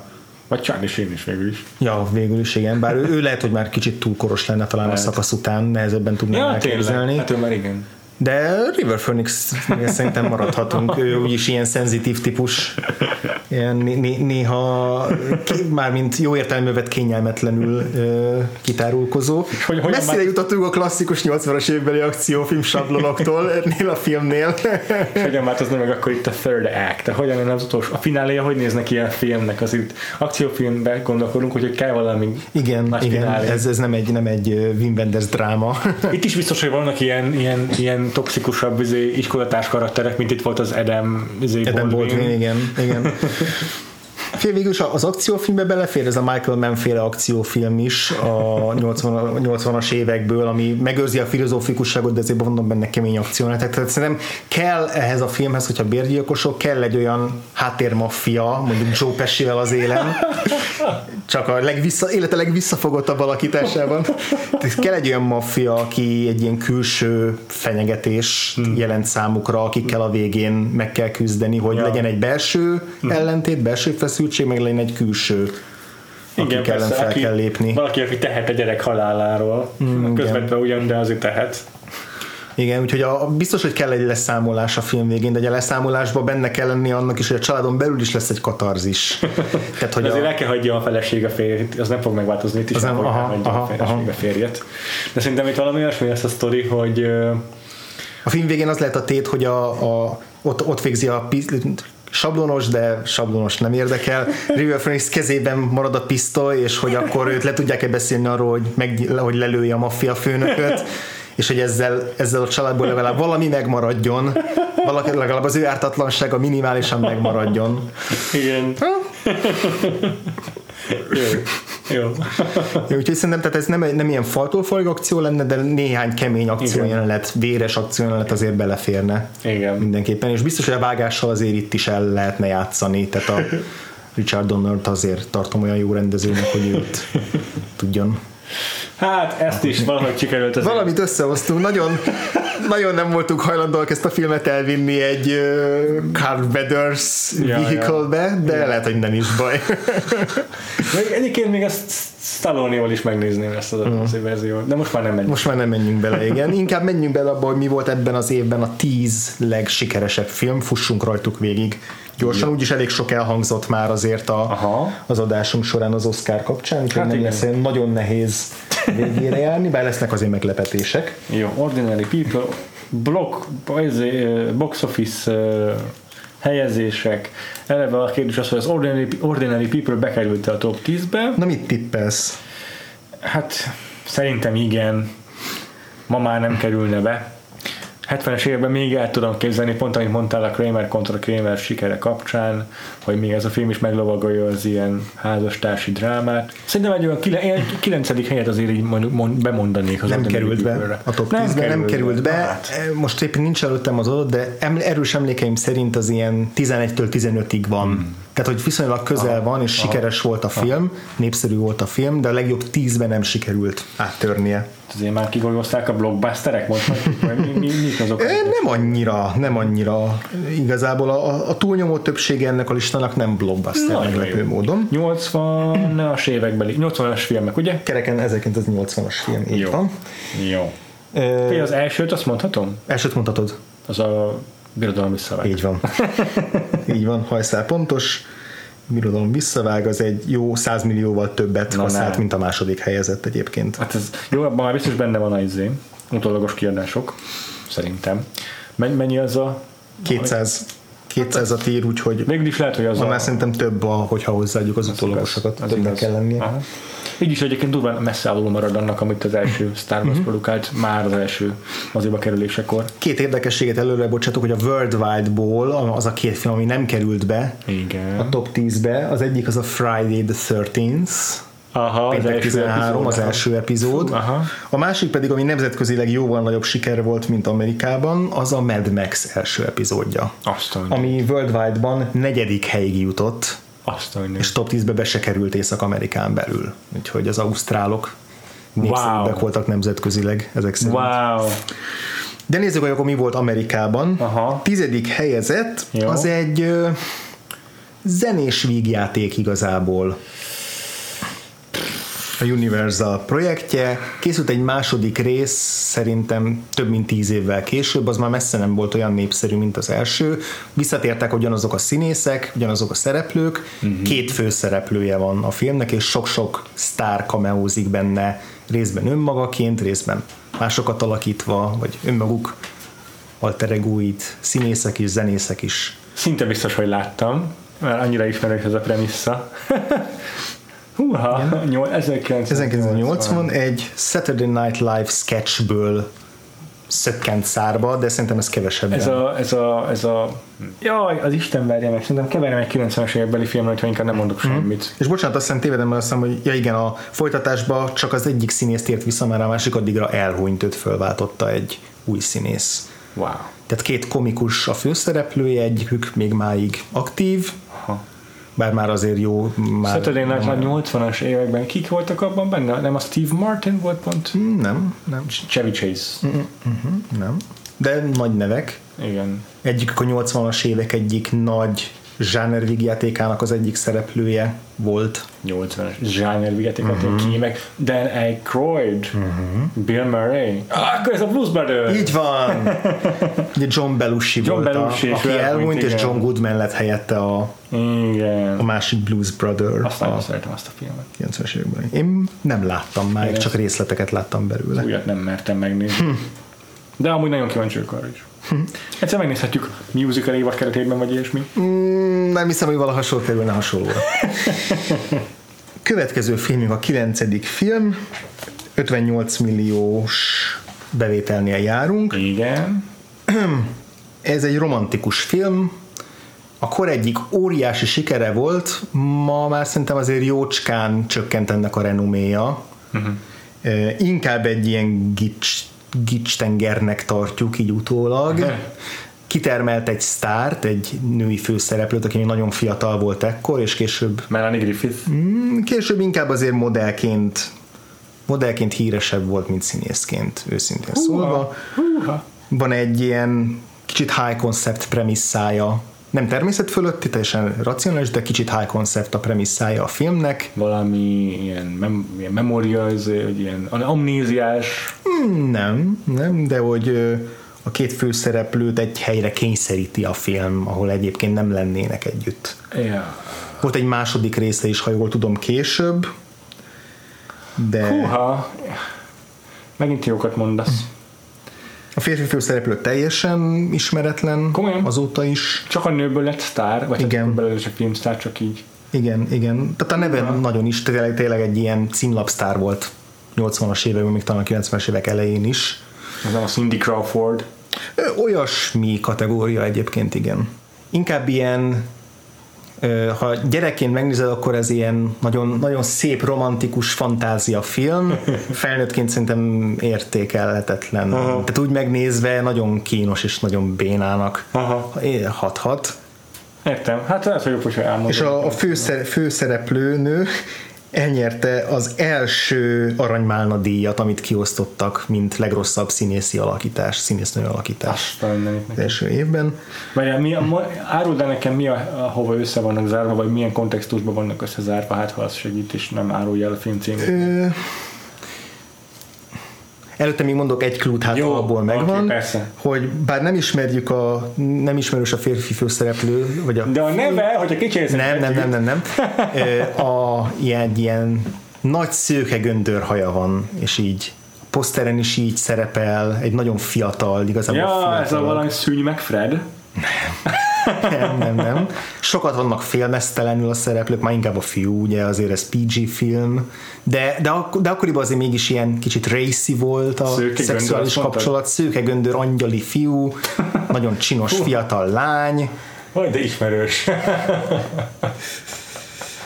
és azért, azért is sokat félmeztelenek, mert nagyon meleg van azon a helyen, ahol vannak. Jaj, hát elfelejtettem, hogy mi ez, pedig tudom ez.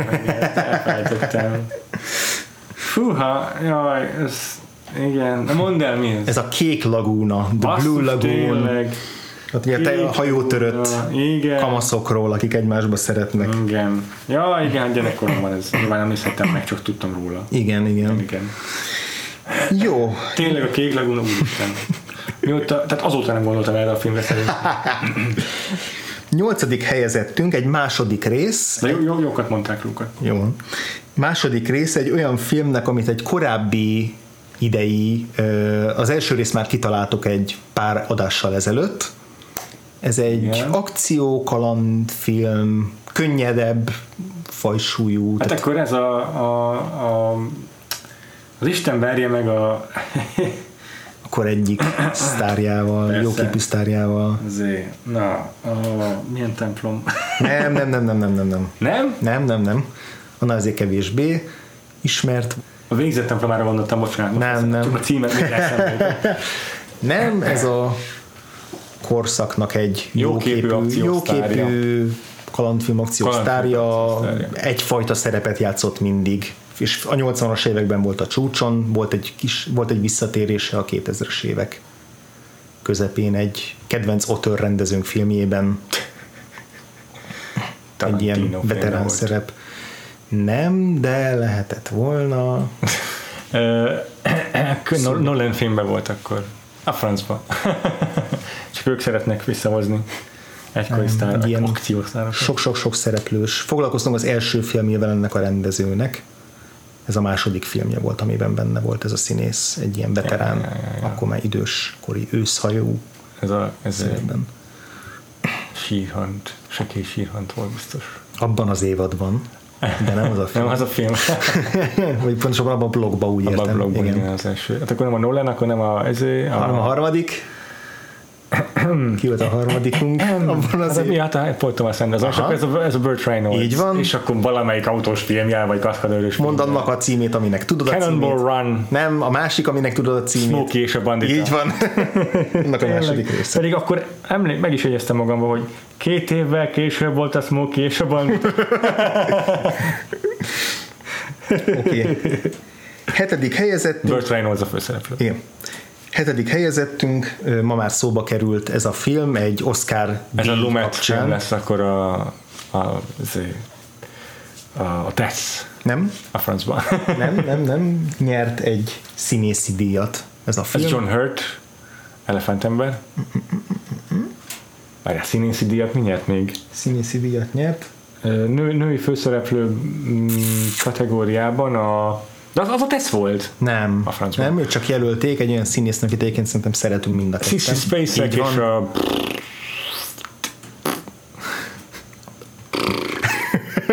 A címet A elfelejtettem. szénbányász lánya. Szénbá- Szénbányász lánya. Coal Miner's Daughter. Tényleg, van. igen. 67 Köszi. millióval. Igen. Hatodik helyezettünk 69 millióval, majdnem 70-nel. Egy, megint egy könnyedebb, és nagyon sok ilyen könnyed vígjátékszerű filmünk van. Ez abszolút film, ez, egy, ez abszolút egy film. Emlí- már jó. Említés szinten való, szintén szóba került ma már. Ö, A Könnyedebb. forgató, és többen írták a forgatókönyvet, az egyikük Nancy Myers, egy korai, egy korai munkája, Az a férjének a filmje. Az a férjével együtt. Az a baj nem emlékszem a filmjeire, egyáltalán nem tudom milyen filmeket csinált ez az ember. A női főszereplő, ő a 80-as évek üdvöskéje, Ö, aztán nagyon sokáig nem játszott szinte semmiben, most az elmúlt években picit visszatéregetett, de igazából nem volt olyan nagy visszatérése. Egy kedvenc, ma- Anyuka szerepeket vállal most talán? Vagy? igen, de vígjátékokban ma- maradt, vígjátékban játszott anyuka szerepet pár évvel ezelőtt. Akkor egyik, Go- Goldie Hawn. ő az, Igen, és a Amy Schumernek a filmjében mostanában azt tudom. pontosan, és ez egy ilyen szokatlan közegbe helyezik Goldie Hawn. Hát ez akkor ez ahol a, nem lenne keresni valója. kölykei. Nem, annál sokkal szokatlanabb helyzetbe kerül. Egy olyan közegbe, ahol nőnek nincs helye. Idézőjelben, mert miért ne lenne, de Katonaság. Aha. Fogalmas nincs melyik ez. Private Benjamin. Ja, tényleg a Private Benjamin. Talán még valami Oscarra is jelölték ezt a filmet szerintem. Tehát Goldie Hawn-t jelölték érte. Ó, oh, aha. Private Benjamin, tényleg ezt tévében biztos, hogy vetítették már többször Ja, ja. koromban. Ugye ennek a, az a promókép, vagy talán a plakáton is van, ahol ott van a katonai sisakban a Goldie Hawn, és Ja. akkor ilyen. Kizárt, hogy a magyar címe Benjamin közlegény valami, valami De szerintem az. Szerintem Igen? eh, kivételesen maradt, nem rugaszkodtak el túl messzire. Nem adtak neki valami nem tudom, vicceskedő címet, hogy Katona bakfish, vagy ilyesmi.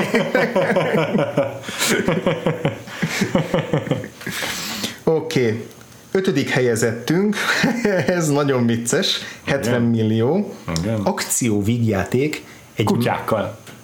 Nem, de egy második része egy olyan filmnek, amiről beszéltünk, és nem is tudtuk akkor szerintem, hogy volt ennek Van második folytatása. része. Pedig van. Főszereplője egy veretes akciószínész, egy kemény férfi, és És egy kutya. nem, de Delfin. pont, pont, pont.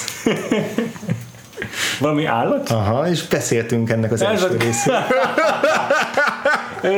Bizony, bizony, bizony, kéz, annyira sikeres volt, hogy elkészült a második rész. Vagy Ugye kutya az benne, van, nem emlékszem. Orángután? Orángután, te jó ég, tényleg. Az Every Which Way Lose második részének címe Any Which Way You Can. Most várjál, akkor a harmadik részt azt találjuk már ki együtt. Várjál, tehát ugyanez a, ugyanez a címstruktúra, Ö, benne kell lenni annak, hogy anyway, az, az, azzal Ja, kell ja. befejeződnie. Vagy, Which way you go anyway? Nem tudom, valami ilyesmi. A magyar címe ugye minden áron vesztes volt az első rész. Úristen. Második rész, bármi áron. Ah, azt a rohadt. Jó, oké. Okay. Harmadik lesz az a semmi áron győztes. Ötödik helyig eljutott. Imádták. Hihetetlen. Imádták. Orangutános Clint Eastwoodos. Passzok, erre kell egy blokkot csinálnunk. Úgyis lesz majd, már követelik a rajongók. Tuti. A hallgatók az Tuti. ilyen. Hát, ha be B- tudjuk- B-kategóriás blokkot, akkor legyen egy És hát ha Tontót is, be, Harry és Tontót is be tudjuk ide suhasztani a kedvenc oszkáros kutyás filmünket, Igen. Oscar igen. favoritunkat. Érik. Érik az állat Akkor még egy... Le... Mindenképpen tartani. Valamelyik kéne egy 90-es évekbeli elefántos filmet is be kell ven- venni, akkor ugye Elefántos voltak, filmek, voltak elefántos. ami nem Dumbo. Jó lesz ez. No, negyedik Kutyás helyezett rendőrösökre van nem is beszélve. Tom hanks James Belushi-val. bőven. negyedik helyezettünk végre egy ismert és általunk is közkedvelt film. Na ez Igen. már valamelyik az izéból, a elhangzottakból. Vigyáték? Vígjáték, ma nem hangzott még el, de egy 1980-as. korábbi filmünk kapcsán egy párhuzamként bedobtuk ezt a filmet. Mert Mármint, hogy ebben az évadban van krablós. nem. Egy Jó. olyan párhuzamot vontunk, hogy lehet, hogy ebből a filmből eredeztethető egy... Ja, hát az Airplane. Így van. Hogy ne. Gondoltam, hogy ez olyan jó, jó volt az a párhuzamunk, hogy inkább Már, ezt- már a vigyátékból rá kellett volna Igen. valójában, csak most már hajnali egy óra van. Ja, ja. Ö, 83 millióval negyedik helyezett. Az nagyon durva. Mondjuk nem vagyok meglepve annyira. És akkor a top 3-ban, Na jó, akkor most a sorrendet találjam csak ki, vagy mi legyen? hát az elsőt már kitaláltad, Persze. ugye? De szerintem a Raging Bull az benne van a top 3-ban. Nincsen. Sem. Nincsen, de jó is. A top 10-ben nincs benne. Hát azt már észrevettem. Ja.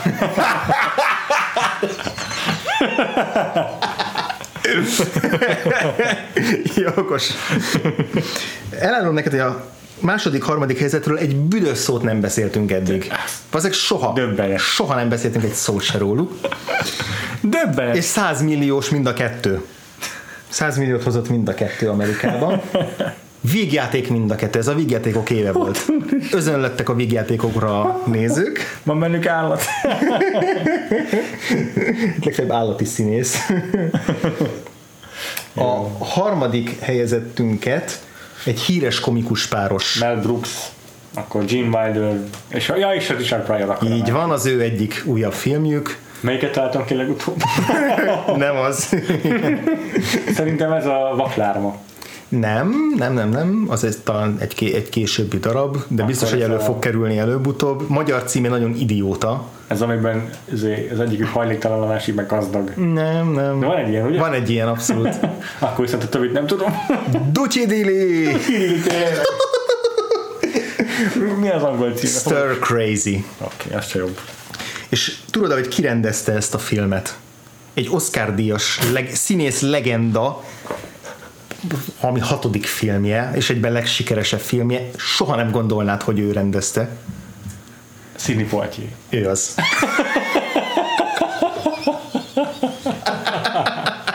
Bizony. Bizony, bizony, bizony. Nagyon jó. Szerintem itt már nyugdíjba is vonulhatsz. De azért még gyorsan a második helyezettet Jó. fejtsük meg. Megmondom szintén én nem ismerem se az angol, se a magyar címét, úgyhogy ezt én ezt sem. gyorsan le fogjuk zavarni. Három női főszereplője van ennek a filmnek, három már akkor egy picit korosabb, tehát ilyen 40-től talán 40-es, negy, szerintem 40-esek voltak valószínűleg. Egyikük talán egy kicsit idősebb, Aha. úgyhogy a film, elárulom amennyi a film címét, inkább a színésznőket A nők az összeomlás szélén. nem. Nem, jó. nem. A, a, ez, ez ilyen nagyon tipikus amerikai vígjátéknak tűnik Aha. az én szememben. Az a címe, hogy 9 to 5, Ok. 9-től 5-ig, Igen. És három titkárnő a szexista főnökét túlszul ejti és bosszút akar rajta állni. Wow. Hát ilyen bohózatszerű szerintem. Meg pedig olyan lett, mint a, ez a Weekend at Bernie's, a 80-as években voltak ilyen vigyátékok, aminek az volt a premisszája, hogy most fogadd el, hogy az emberek azok bűnözők, és megtennek ilyen bűnöző dolgokat, és nagyon vicces az az egész ja. szituáció. És a három női főszereplőnk Jane Fonda, Aha. Dolly Parton és Lily Tomlin. Aha. Wow.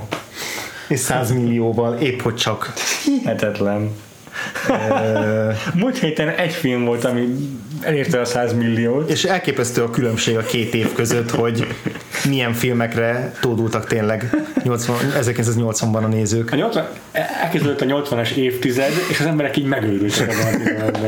Igen, elgünk van a súlyos drámákból, Clint Eastwoodot orángutánokkal akarom látni. Így van. Még egyszer. így van. Néhány oszkáros film befigyelhet, de csak semmi, semmi túlzás, Hát ez. semmi agresszió, semmi határátlépés. Így van, így van. Na jó, hát izgalmasak lesznek a 80-as éveink, azt hiszem Főleg a ebben a blockbusterek játékban. közül szezonja, vagy a, a box office sikerek az biztos. Igen. Úgyhogy igen, az Ordinary People 14 lett a 14. Hát azért az is nagyon szép teljesítmény. ö, 50 milliót hozott körülbelül. Ö, Azt hiszem, azt hiszem, mind a kettőnknek az agya az most már eléggé zokni, úgyhogy a villámgyors elköszönést alkalmazzuk, azt, hogy megtaláltok minket Először is mondjuk, mindenhol. mi lesz a jövő heti adásunk, ha még nem tettük volna. Még nem tettük meg, úgyhogy Twitter, iTunes, Magford Podcast, Facebook, mindenhol megtaláltok minket. Így Vagy igaz. írjatok be minket a Google-ba, és értékeljetek ezt azért ki, ezt azért hangsúlyozom, meg írjatok nekünk, meg remake ötletet, mindent, minden, minden jöhet hozzánk, olvasói levél, kérdés, bármi. Akkor röpülünk 1980. Röpülnénk, hogyha nem lenne egy jelenkori esemény, amihez, amihez muszáj igazodnunk. Most ki fogunk hagyni Nem hagyunk egy évet. nem, nem hagyunk egy évet, hanem tartunk egy picit. késleltetünk, igen, van egy special extra adásunk, ugyanis ö, jövő héten, hétvégén adják át az Oscar díjakat. Mielőtt az még megtörténne, latolgatnunk kell egy kicsit az esélyeket, meg kell neveznünk kedvenceket, és saját liblingeket kell beszúrnunk az Oscar jelölt listára. Hatodik haszakad. És ahogy ezt tavaly is vendéggel tettük meg Cyclo barátunkkal, idén is vissza fog térni, hogy együtt állítsuk össze a saját álomlistáinkat az Oscar összes létező kategóriában, meg olyan kategóriákban, ami eszünkbe se jutna az Oscarnak. Így igaz. Maratoni adásra Kár. kell számítani, lehet, hogy valószínűleg megint két részes lesz ez az epizód, nehezen tudom elképzelni, hogy három óra alá menjünk, Hát a szén is.